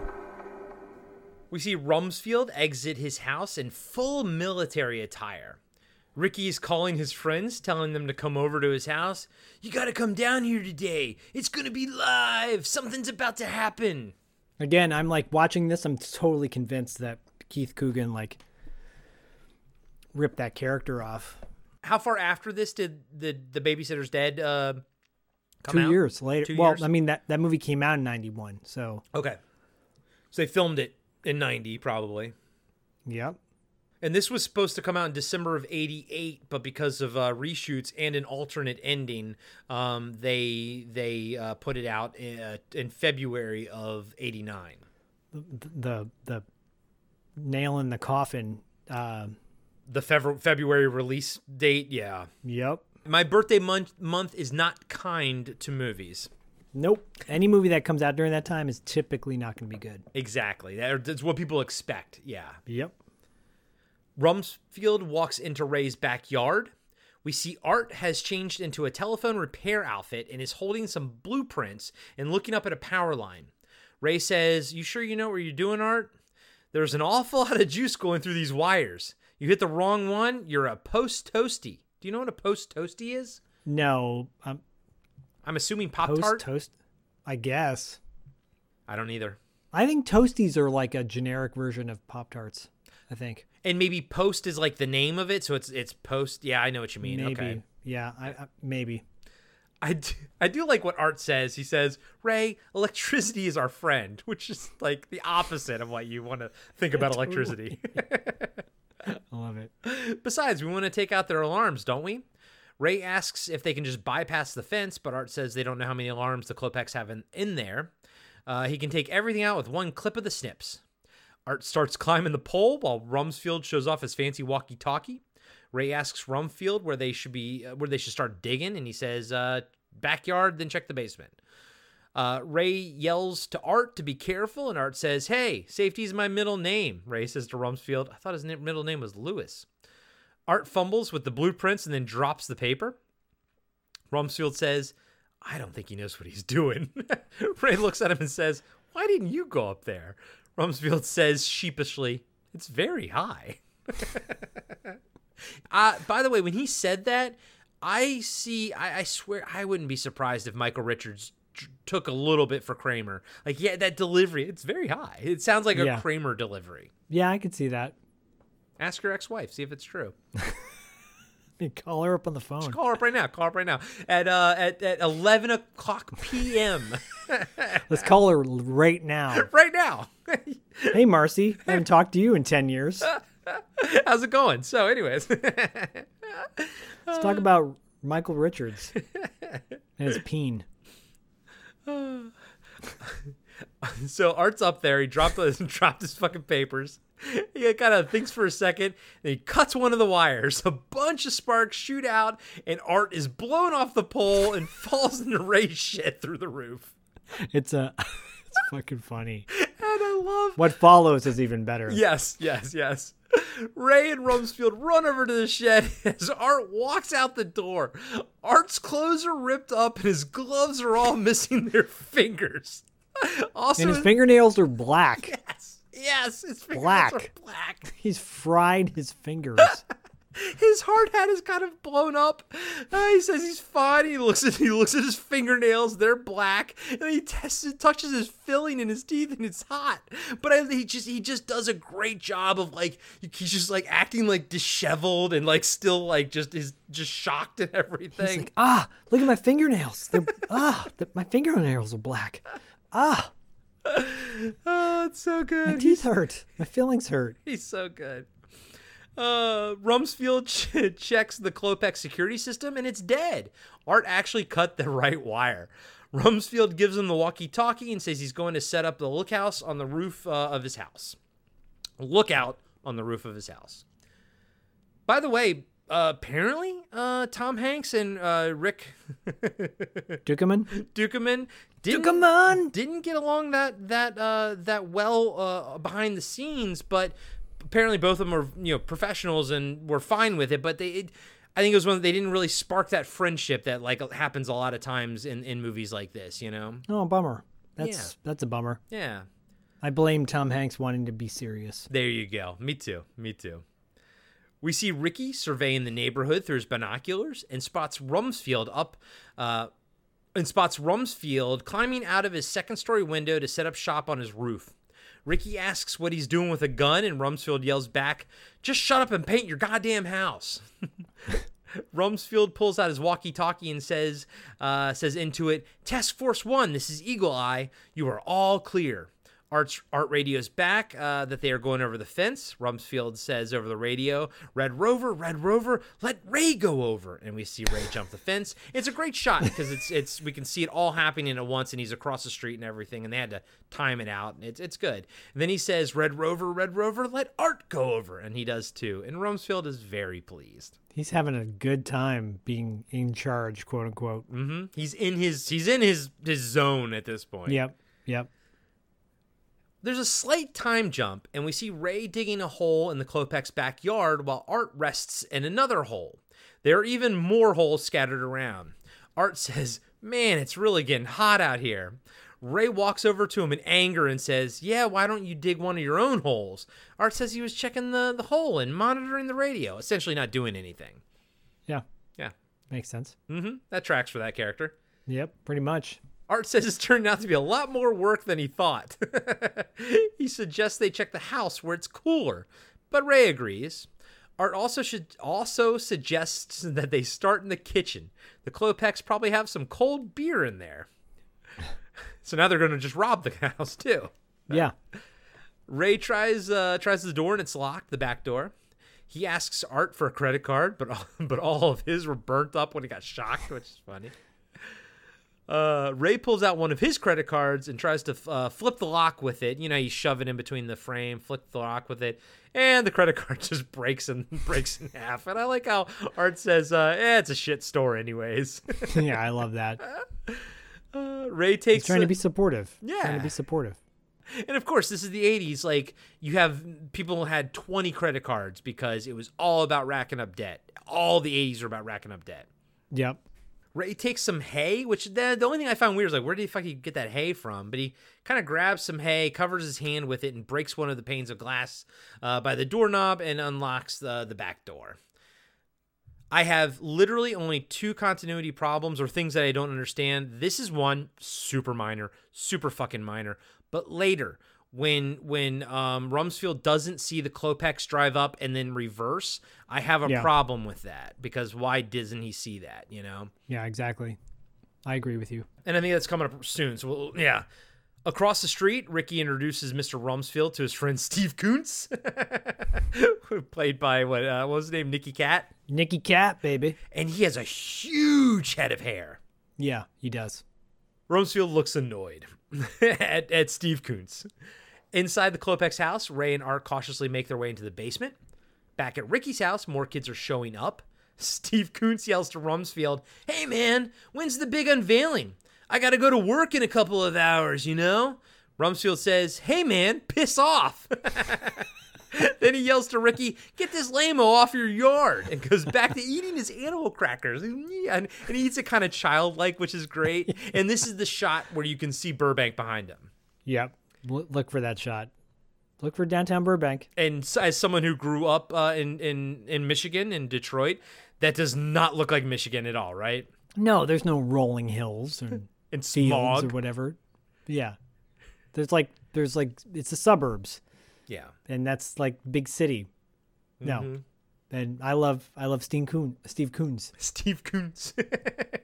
He- apparently, he doesn't go to work that day because he's there the whole night. And you know what? He made the right choice. Yeah. In the Klopeks basement, Ray and Art are looking at a monster of a furnace. It takes up most of the basement and has tubes running out of it and up into the house. Ray wonders, what the hell does he need a furnace like this for? Art wonders if a thermostat on a home furnace is supposed to go to 5,000 degrees. They look next to the furnace and see a makeshift generator built from 40 car batteries. They push a button and the furnace turns on even though there's no power to the house. All of a sudden, flames shoot out of the open in the opening in the front. Ray says this is no ordinary furnace. Cut to Ricky's house where a bunch of teenagers are hanging out. He hears the noise coming from the Klopeks house and turns around and runs towards Rumsfield. The low rumbling causes Rumsfield's gun to fall over and he reaches for it. But Ricky yells, Yo, Rumsfield, and startles him. He slides down his roof, hits the ground, and the gun goes off, blowing, blowing out the side window of his car. The kids think this is awesome and start clapping. Ricky helps him up. Dude, that was a great stunt, by the way. Yeah, it's a great. St- it's a it's a hilarious scene. Right when he hits, he fires his gun and fucking shoots his window out. He's such a fucking klutz, man. oh, I love it.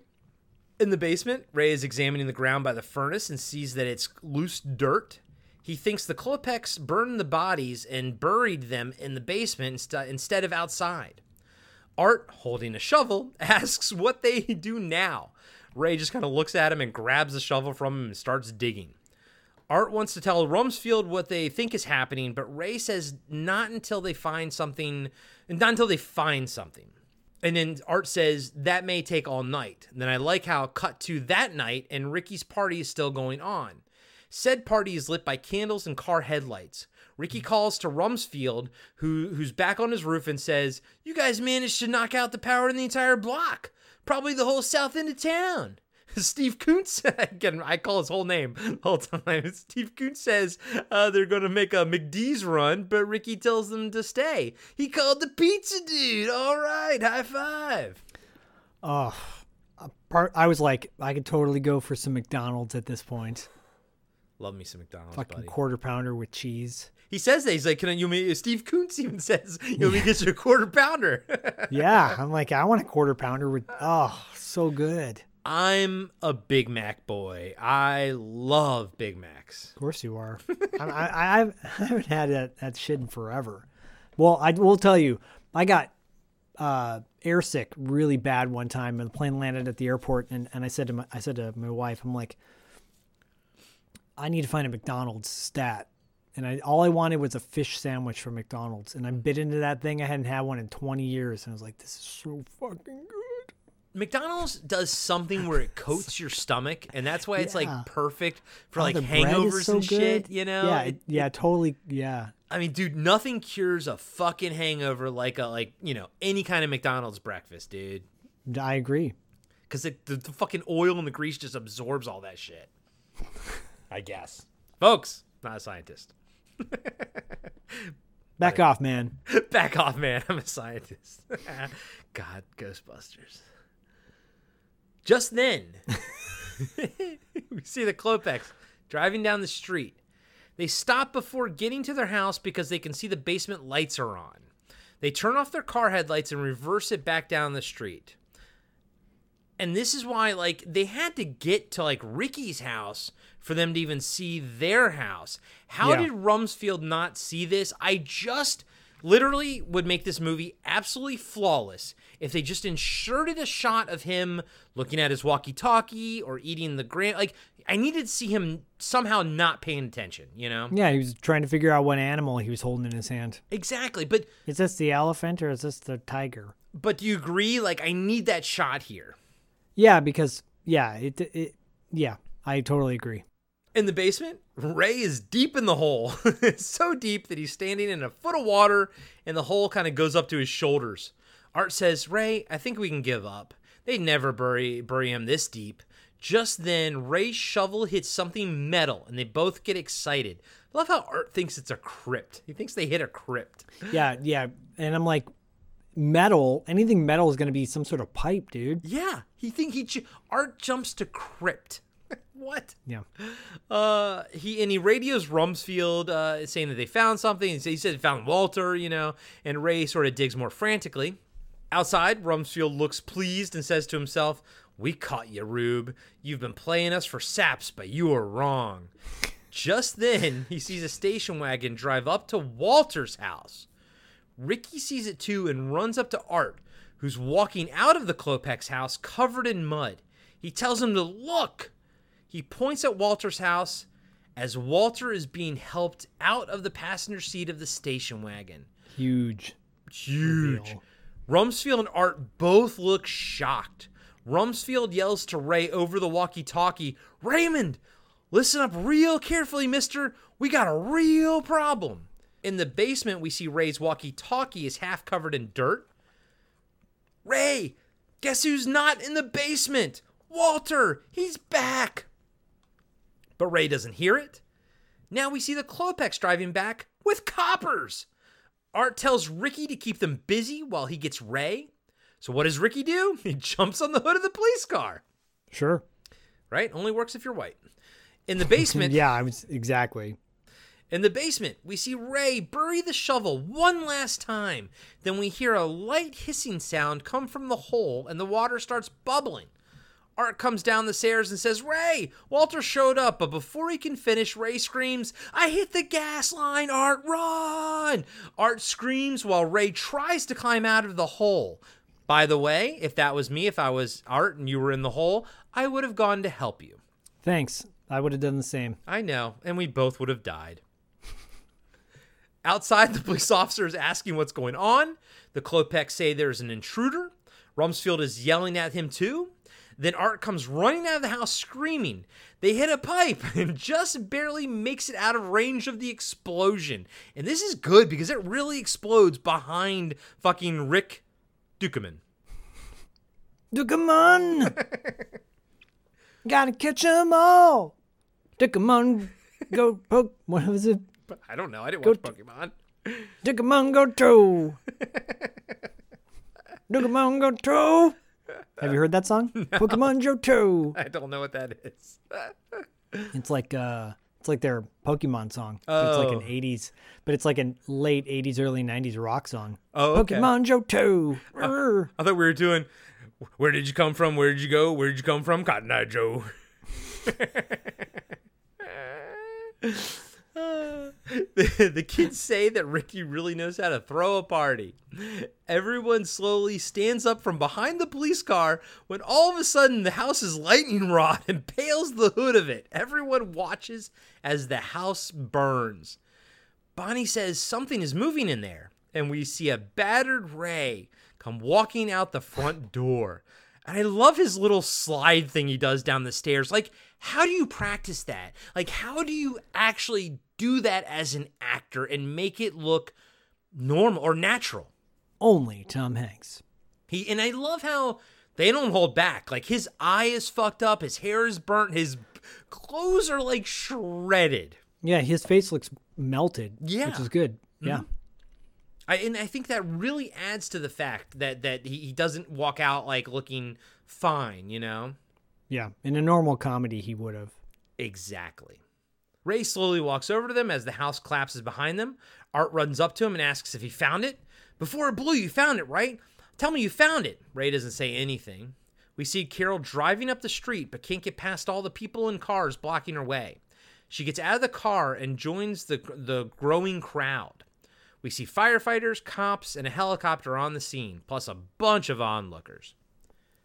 Carol makes her way past the cops with the help of Ricky and his friends, causing a distraction, which I like. I like that Ricky kind of helped her out, you know? Yeah. Yeah.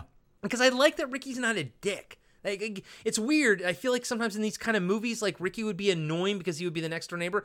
I like that he's cool. Yeah, he's just he's an 18 year old kid. And he, but he's not a dick 18 year old kid, you know? No, you're right. So she walks over in the direction and finds Ray, and he's all bandaged up now. Uh, he's being interrogated by Detective Howard, Ron Howard's dad, uh, who's playing a cop. Uh, Carol asks, Honey, what have you done? And Ray just says, You cut your hair. And then she hugs him and he says he likes it. Now, I will say that this is kind of like a weird behind the scenes thing, but her hairstyle earlier was a wig, apparently. And Oh. this here is her real hair. And people, and they were like, it was weird because like her wig wasn't much different than her hair. And she would take off her wig in between takes and whatnot, or, you know, whatever. And people were like, but it's not much different. Like, why, why are you wearing a wig, you know? So they went with her not wearing a wig later on, like they, or did they film this scene after the fact? And I think this is all. I say I don't. So this is there is an alternate ending, but I don't know if this part right here was still a part of the original ending or not because it, it's it gets to a point when I know where the the cutoff happens. But you're Yeah. right. I think I'll I'll take it back. I suspect. This is a part of the the reshoot, the whole entire alternate ending reshoot, and they kind of just forgot about the wig and then just worked it into improv, basically. Hmm, That's okay. my guess. I'll go with that. Okay. Sure. Yeah, sure. Art is talking to a detective, uh, played by The lone black guy in the movie. Yeah. by the way, um, Franklyn Ajaye. yeah, yeah. He's So great. I love him in this role. So- yeah, he's such a he's such a great actor. Art asks where Walter was the whole time. The officer says he's been at the hospital. Monday night, he had some heart palpitations. He called his, da- his daughter and son in law, and they took him to the hospital. Art asks about the toupee they found in the house. The Klopeks were picking up his mail for him. It seems that the doctor got the toupee mixed up with the letters. And I'm like, and I always think, I'm like, oh yeah, that just makes full sense. But you're so wrapped up in, in their craziness that, that you sort of overlook the most obvious thing is that they're just being neighbors and picking up the mail for him. Yeah. Yep. That's it.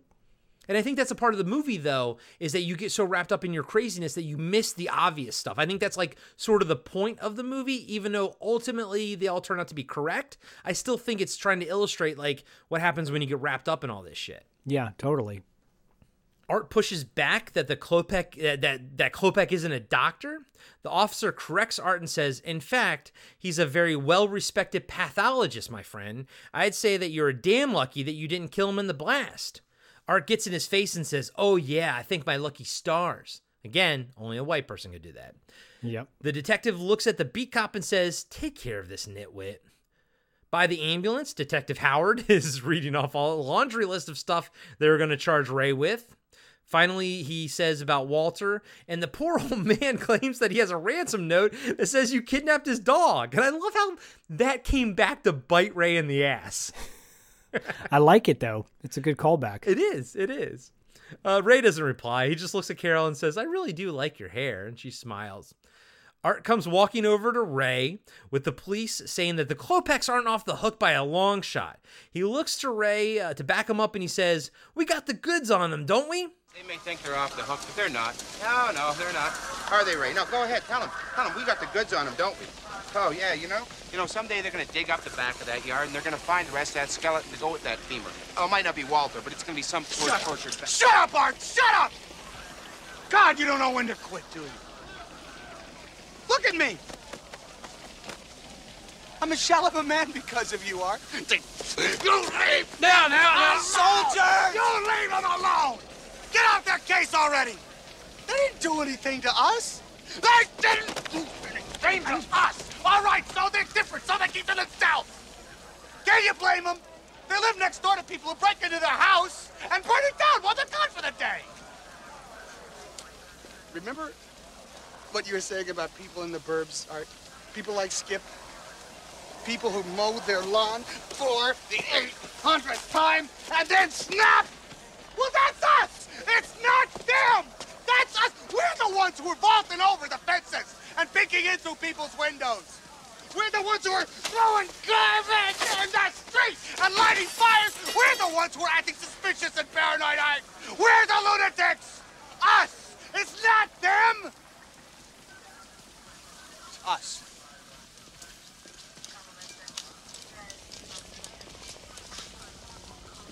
I don't know what to say. What, do you want me to move?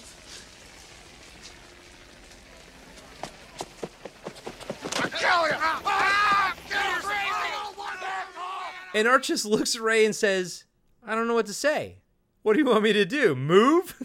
Ray comes running full speed and attacks Art. They fight. They fight for a little bit before Rumsfield and the cops break them up again.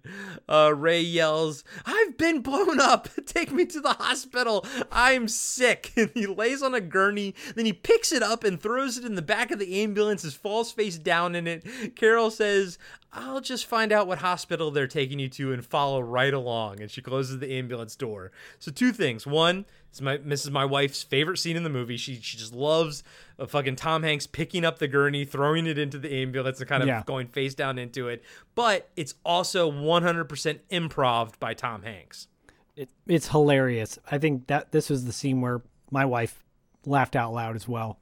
She's like, "That was that's funny. That's Yeah. funny." And then we see Ruben walking over to the kid sitting on a car on his car and says, "Okay, Hepcats, get off my car." And Ricky tells him to chill out. The pizza dude is coming. I just like that he called him Ca- Hepcats. Yeah. Uh, Dr. Klopek enters the ambulance and Ray starts apologizing to him. He says uh, when he gets out of prison, he's going to help them rebuild their house. He has the tools, which is another good callback. But Dr. Klopek asks, Do I look like an idiot, Mr. Peterson? Do you take me for an imbecile? No. You may have fooled the others, Mr. Peterson, but you don't fool me. Ray's confused. Come now, Mr. Peterson. You were in my basement. Surely, surely you looked in the furnace. Dr. Klopek starts putting on gloves while Ray says he saw the furnace, but figured a man's furnace is his own business. you saw one of my skulls, didn't you? Oh, yes, I know you did. It belonged to a neighbor of yours. The name was Knapp. We took the house from them. I offered to buy, but you know how old people are. They grow so attached to things. And I like how it it's okay. It's all true. Like, yeah, the Knapps, you know, the, they never did see a um a, a moving van. You know, it's it's like holy shit. Oh my god, they were right the entire time. Yeah. He pulls out a long needle and Ray looks at it. He tries to get up, but the doctor pushes him back down. I let you keep the femur. Now I want my skull. Or perhaps I might just take yours. Hans! And then we see, I, I delivered that terribly. Uh, but we see Hans. And Zach, I look at Zach and Zach just nods. Yes, yes, you did. God bless you. I, I'm trying. We see Hans in the driver's seat of the ambulance as the doctor holds Ray down by his throat. The ambulance starts driving away as Ray and the doctor struggle in the back. This causes Hans to lose control of the vehicle and it runs right into front the front of Art's house. Everyone watches this happen and Ricky and his friends cheer when the ambulance crashes. The back door of the ambulance opens and Ray and Dr. Klopek go rolling down the street while they're fighting over the needle. The gurney hits the Klopek's car and the trunk flies open. Ray stands up yelling, Citizens arrest! Citizens arrest! he picks up the doctor and says, I, Ray Peterson, am placing you under arrest for my attempted murder. While everyone in the neighborhood comes running over. Dr. Klopek says uh, Ray doesn't know what he's talking about. Everyone starts arguing while Ricky looks in Klopek's trunk. Detective Howard says they have no evidence at all, but Ricky throws back a blanket and says, You do now. Bonnie screams, and we see a trunk full of bones and skulls. Chock full, I might add. Yeah. Well, We're talking tons of dead bodies in here. Tons. Tons. yeah. The other detective asks, Is this your vehicle, Dr. Klopek? He just kind of shrugs. Just then, Rumsfield looks up and sees Hans trying to escape from the ambulance. Hey, Pinocchio, where are you going? Rumsfield runs over and tackles Hans. He does like a leg tackle. Yeah. He ta- he tackles him hard too. Yeah, he does. In, in Art's front yard. He picks him up by the throat and says, Don't you make a move, Sonny. I spent 18 months in the bush and I can snap your neck in a heartbeat. Cut to Art talking to a news crew. I think the message to psychos, fanatics, murderers, nutcases all over the world is do not mess with suburbanites. Because frankly, we're just not going to take it anymore. We're not going to be content to look after our lawns and wax our cars, paint our houses. We're out to get 'em, Don. We see Ray talking to Carol. She asks what they're going to do now. He says, "I'm going to I'm going to go pack a bag and go up to the lake." And they embrace. Art comes running up to ask uh, whether, if they want to go to the Bolorama. yeah, right? Yeah, nice. And get a beer or something. Ray and Carol just uh, keep walking, and Art asks where they're going. Ray says he's going on vacation. Art yells, Are you crazy? This is a major multimedia event. Geraldo Rivera's coming. He's going to excavate the basement of the Klopeks. It's going to be broadcast on satellite TV, which is an homage to what him, what was the famous like Capone uh, Capone's uh, vault. Yep. And, and which was a big bust. Did you watch that when it? I did. Yeah. I, I mean, I loved Geraldo when he interviewed um, uh, Charles Manson, and I was like, this is this is cool. This is like he's getting in his face. And then he did the Capone thing. It was super depressing because he didn't find anything in there. And you're like, oh, this is the downfall of this guy's career. And and it or was. the upswing, depending on how you look at it. true, very true. And I'm with you, buddy. I watched it live too, and I can still, it's burned into my brain. Just the very, so very empty vault. Yes, empty, nothing. Like not even a shred of paper. no surprise there. Exactly.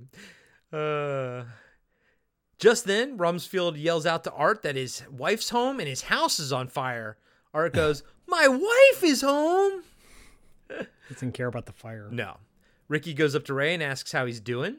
Ray says, I'm going away for a while, Ricky. I want you to keep an eye on the neighborhood for me. Ray and Carol walk into their house while Ricky surveys the scene and then looks right into the camera and says, God, I love this street. The camera pans out into space and sort of the reverse of how the movie started. And then Yep. we see uh, shots of the cast member from, from scenes in the movie and everything as the credit plays.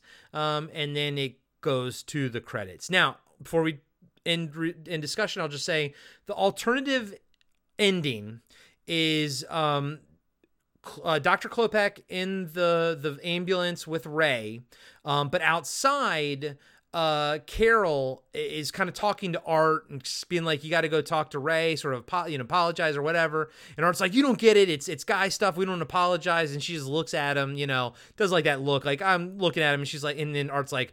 Ah shit, and then he goes to do it. So, but everyone sort of follows him, and he throws open art throws open the back of the ambulance and we see uh, dr klopek holding the the needle above ray ray struggling with him and of course so he gets arrested then there's a shot of them sort of putting the Klopeks away in the in the police car, but the Klopeks saying like, "I moved to this neighborhood the same as you because I wanted some peace and quiet." But then he starts kind of going on this high horse about like, "But you all like, if someone just does anything different, you guys all like jump down their throats." Essentially, he's like, he's like, "You you paint your house differently here, and someone will and you get yelled at." Like he basically starts talking about how they're sort of just as crazy as he is. I per- personally think the ending that we got is better.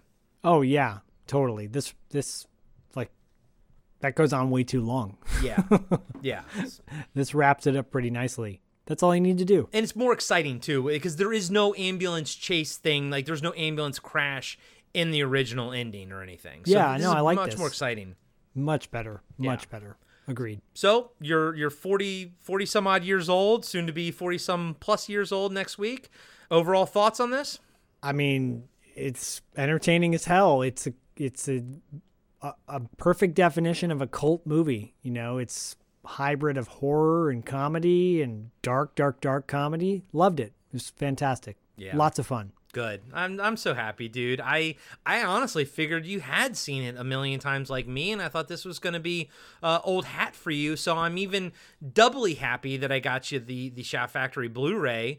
Um, because I'm, Yeah, thank I'm- you, buddy. I'm glad you have it in your collection, man. This is great. Are you? Do you think you'll you'll watch it again? Like, will it be? Oh, yeah, in a I'll show it to rotation moving forward. Yeah, I'll show it to Bodie in a couple of years. You know, because I think he'll like it when it when he's like ten. Yeah, when he's at the the, the right age for it. Yeah, gets it. Yeah, he's a little more aware of it. Yeah, yeah, dude. I think this movie holds up fantastically. Like aside from the stuff we called out about Rumsfield and everything, that, that some of that stuff lands differently in 2022. But it, you know, we always talk about it. if you just take your brain out of it, just kind of it's a sign. It was a thing of the time and everything. And if you just kind of can sort of step back from that, I think this movie has a lot of fun to offer the audience. If you've never seen it at this point, I highly recommend checking it out because I think it's a blast from beginning to end. Yeah, I, movies like this don't exist anymore. Movies by people like Joe Dante and John Carpenter don't exist anymore. It's just it was a different era of filmmaking. I dare I say probably died when we got into the 90s. Yeah. Cuz Dante's films started getting started going downhill in the 90s as well. Small Soldiers has its moments, but it's not that great of a movie. It's a little slow. I've never seen it. Oh, well, you're not missing a whole lot. It's didn't Stan Winston do the, the the effects or something? He did, and it had it was kind of like it was DreamWorks when DreamWorks first came out, Yeah. and they were you know oh we've got this and we've got ants and we've got uh blah blah blah blah blah, and all the movies pretty much bombed. Yeah. Their first their first wave of movies that that came out were not all that great. And uh, yeah, Small Soldiers is it's okay, but it's you know Joe Dante was just I I don't know maybe it was like the the time was passing him by. Yeah. Yeah. And it's it's weird cuz I do remember Small Soldiers being so big at the time, but no one talks about it or references it anymore.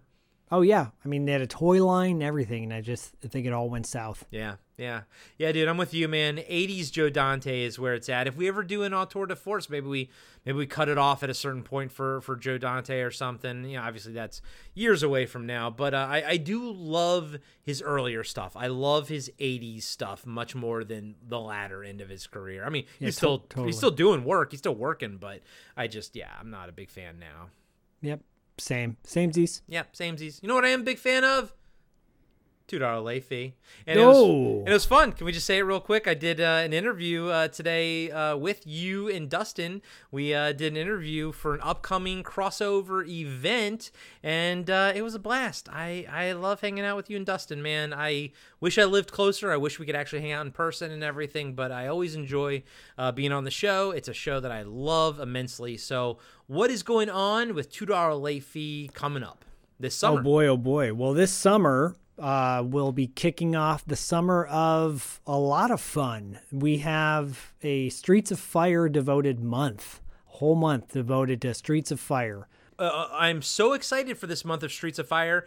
I've never seen Streets of Fire, but I just bought the Blu-ray. I sent a picture to D- Dustin and Zach because I want to watch the movie before I listen to the episodes. Yeah, watch the movie, then listen to the episode, uh, and then we've got an interview with the star Michael Paré and one of the Sorels, Stoney Jackson. If you don't know who Stoney Jackson is, look him up because I guarantee you, once you do, you go, "Oh, I know that guy." Uh, really cool dude. Look for a nod and a hint of Stoney Jackson in our upcoming TV Obscura um, which we're recording, I think, next week. So, and then, uh, and then we will be doing a crossover event with Podcasting After Dark. Details to follow, but we just interviewed Chelsea Field.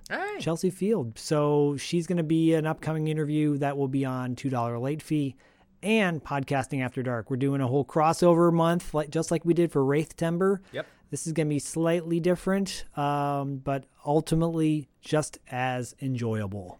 And just so you all know, we did talk about prison uh, in in the interview, but uh, we also talked a lot about the movie that we're going to be reviewing uh, coming up. And We actually talked a lot a lot about a, a ton of her movies, Yeah. and she she had some really interesting things to say about every one of those movies. we we talked about Dust Devil too, by the way, and Masters of the Universe. Yep, yep, a whole lot. Yeah, dude. it was more. it was so much fun. It was so much fun. So and yeah, right, dude. TV Obscura is next week. I can't wait for it. I love love TV Obscura. Love uh, podcasting with you and Diallo. So I'm Ditto. I'm, I'm looking forward to uh, the Streets of Rage. Sorry, Streets of Rage. Streets of Fire. I've been actually Well. Streets of Rage is based on Streets of Fire. I, I, I, so I was gonna, I was gonna say, I figured it was some kind of an homage, but I actually play the Streets of Rage video game. I, I've played all the old ones, but I played the new one, that the updated one, and it's really fucking good. Um, Cool. But yeah, Streets of Fire. Very much looking forward to that. Very much looking forward to the upcoming uh, crossover event. Uh, very much looking forward to discussing the fog with you this month on the Carpenter Factor. As you all know, uh, Zach and I reviewed the 170 minute TV movie Elvis uh, last month. Uh, John Carpenter's second made for TV movie, uh, Elvis, the Elvis story, by like a biopic type of thing. Uh, but that was interesting. But we are diving into some classic fucking Carpenter now. Like we're getting into the fucking meat and potatoes of Carpenter next. Oh yeah, we're launching. So if you're not a Patreon yet, please consider becoming one because it's only going to get better on the Carpenter Factor Auteur de Force series. You're going to love it. You're gonna love it. I love it. I love talking about it with you. And it's it that show is a bit different. Uh, Zach and I don't break down every movie, but we do talk extensively about how that particular film fits into uh, Carpenter's overall filmography. Uh, so we're looking at the films from a sort of a different standpoint and everything. And we are going to revisit movies we've already fully covered, like Prince of Darkness and The Thing. We're going to revisit them in the month month that they that they fall you know that we're doing this. So it's it's a lot of fun. We hope you guys check it out and we hope you guys check out all the shows on the bfop network talking back action action blast from our past throwback trivia takedown all the shit. Cartwright seinfeld podcast you know it you love it. And of course check out all of our friends two dollar late fee ready to retro give me back my action movies give me back my uh, horror movies fucking uh, cinema 9 podcast all of our friends. We love you guys. You guys all rock. And as always, We'll catch you on the Slavic side.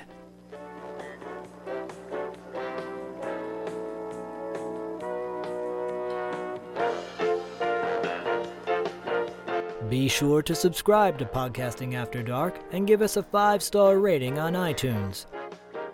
Support Podcasting After Dark on Patreon. Follow us on Instagram and Facebook at Podcasting After Dark. And visit us next time for another installment of Podcasting After Dark with Corey Stevenson and Zach Schaefer.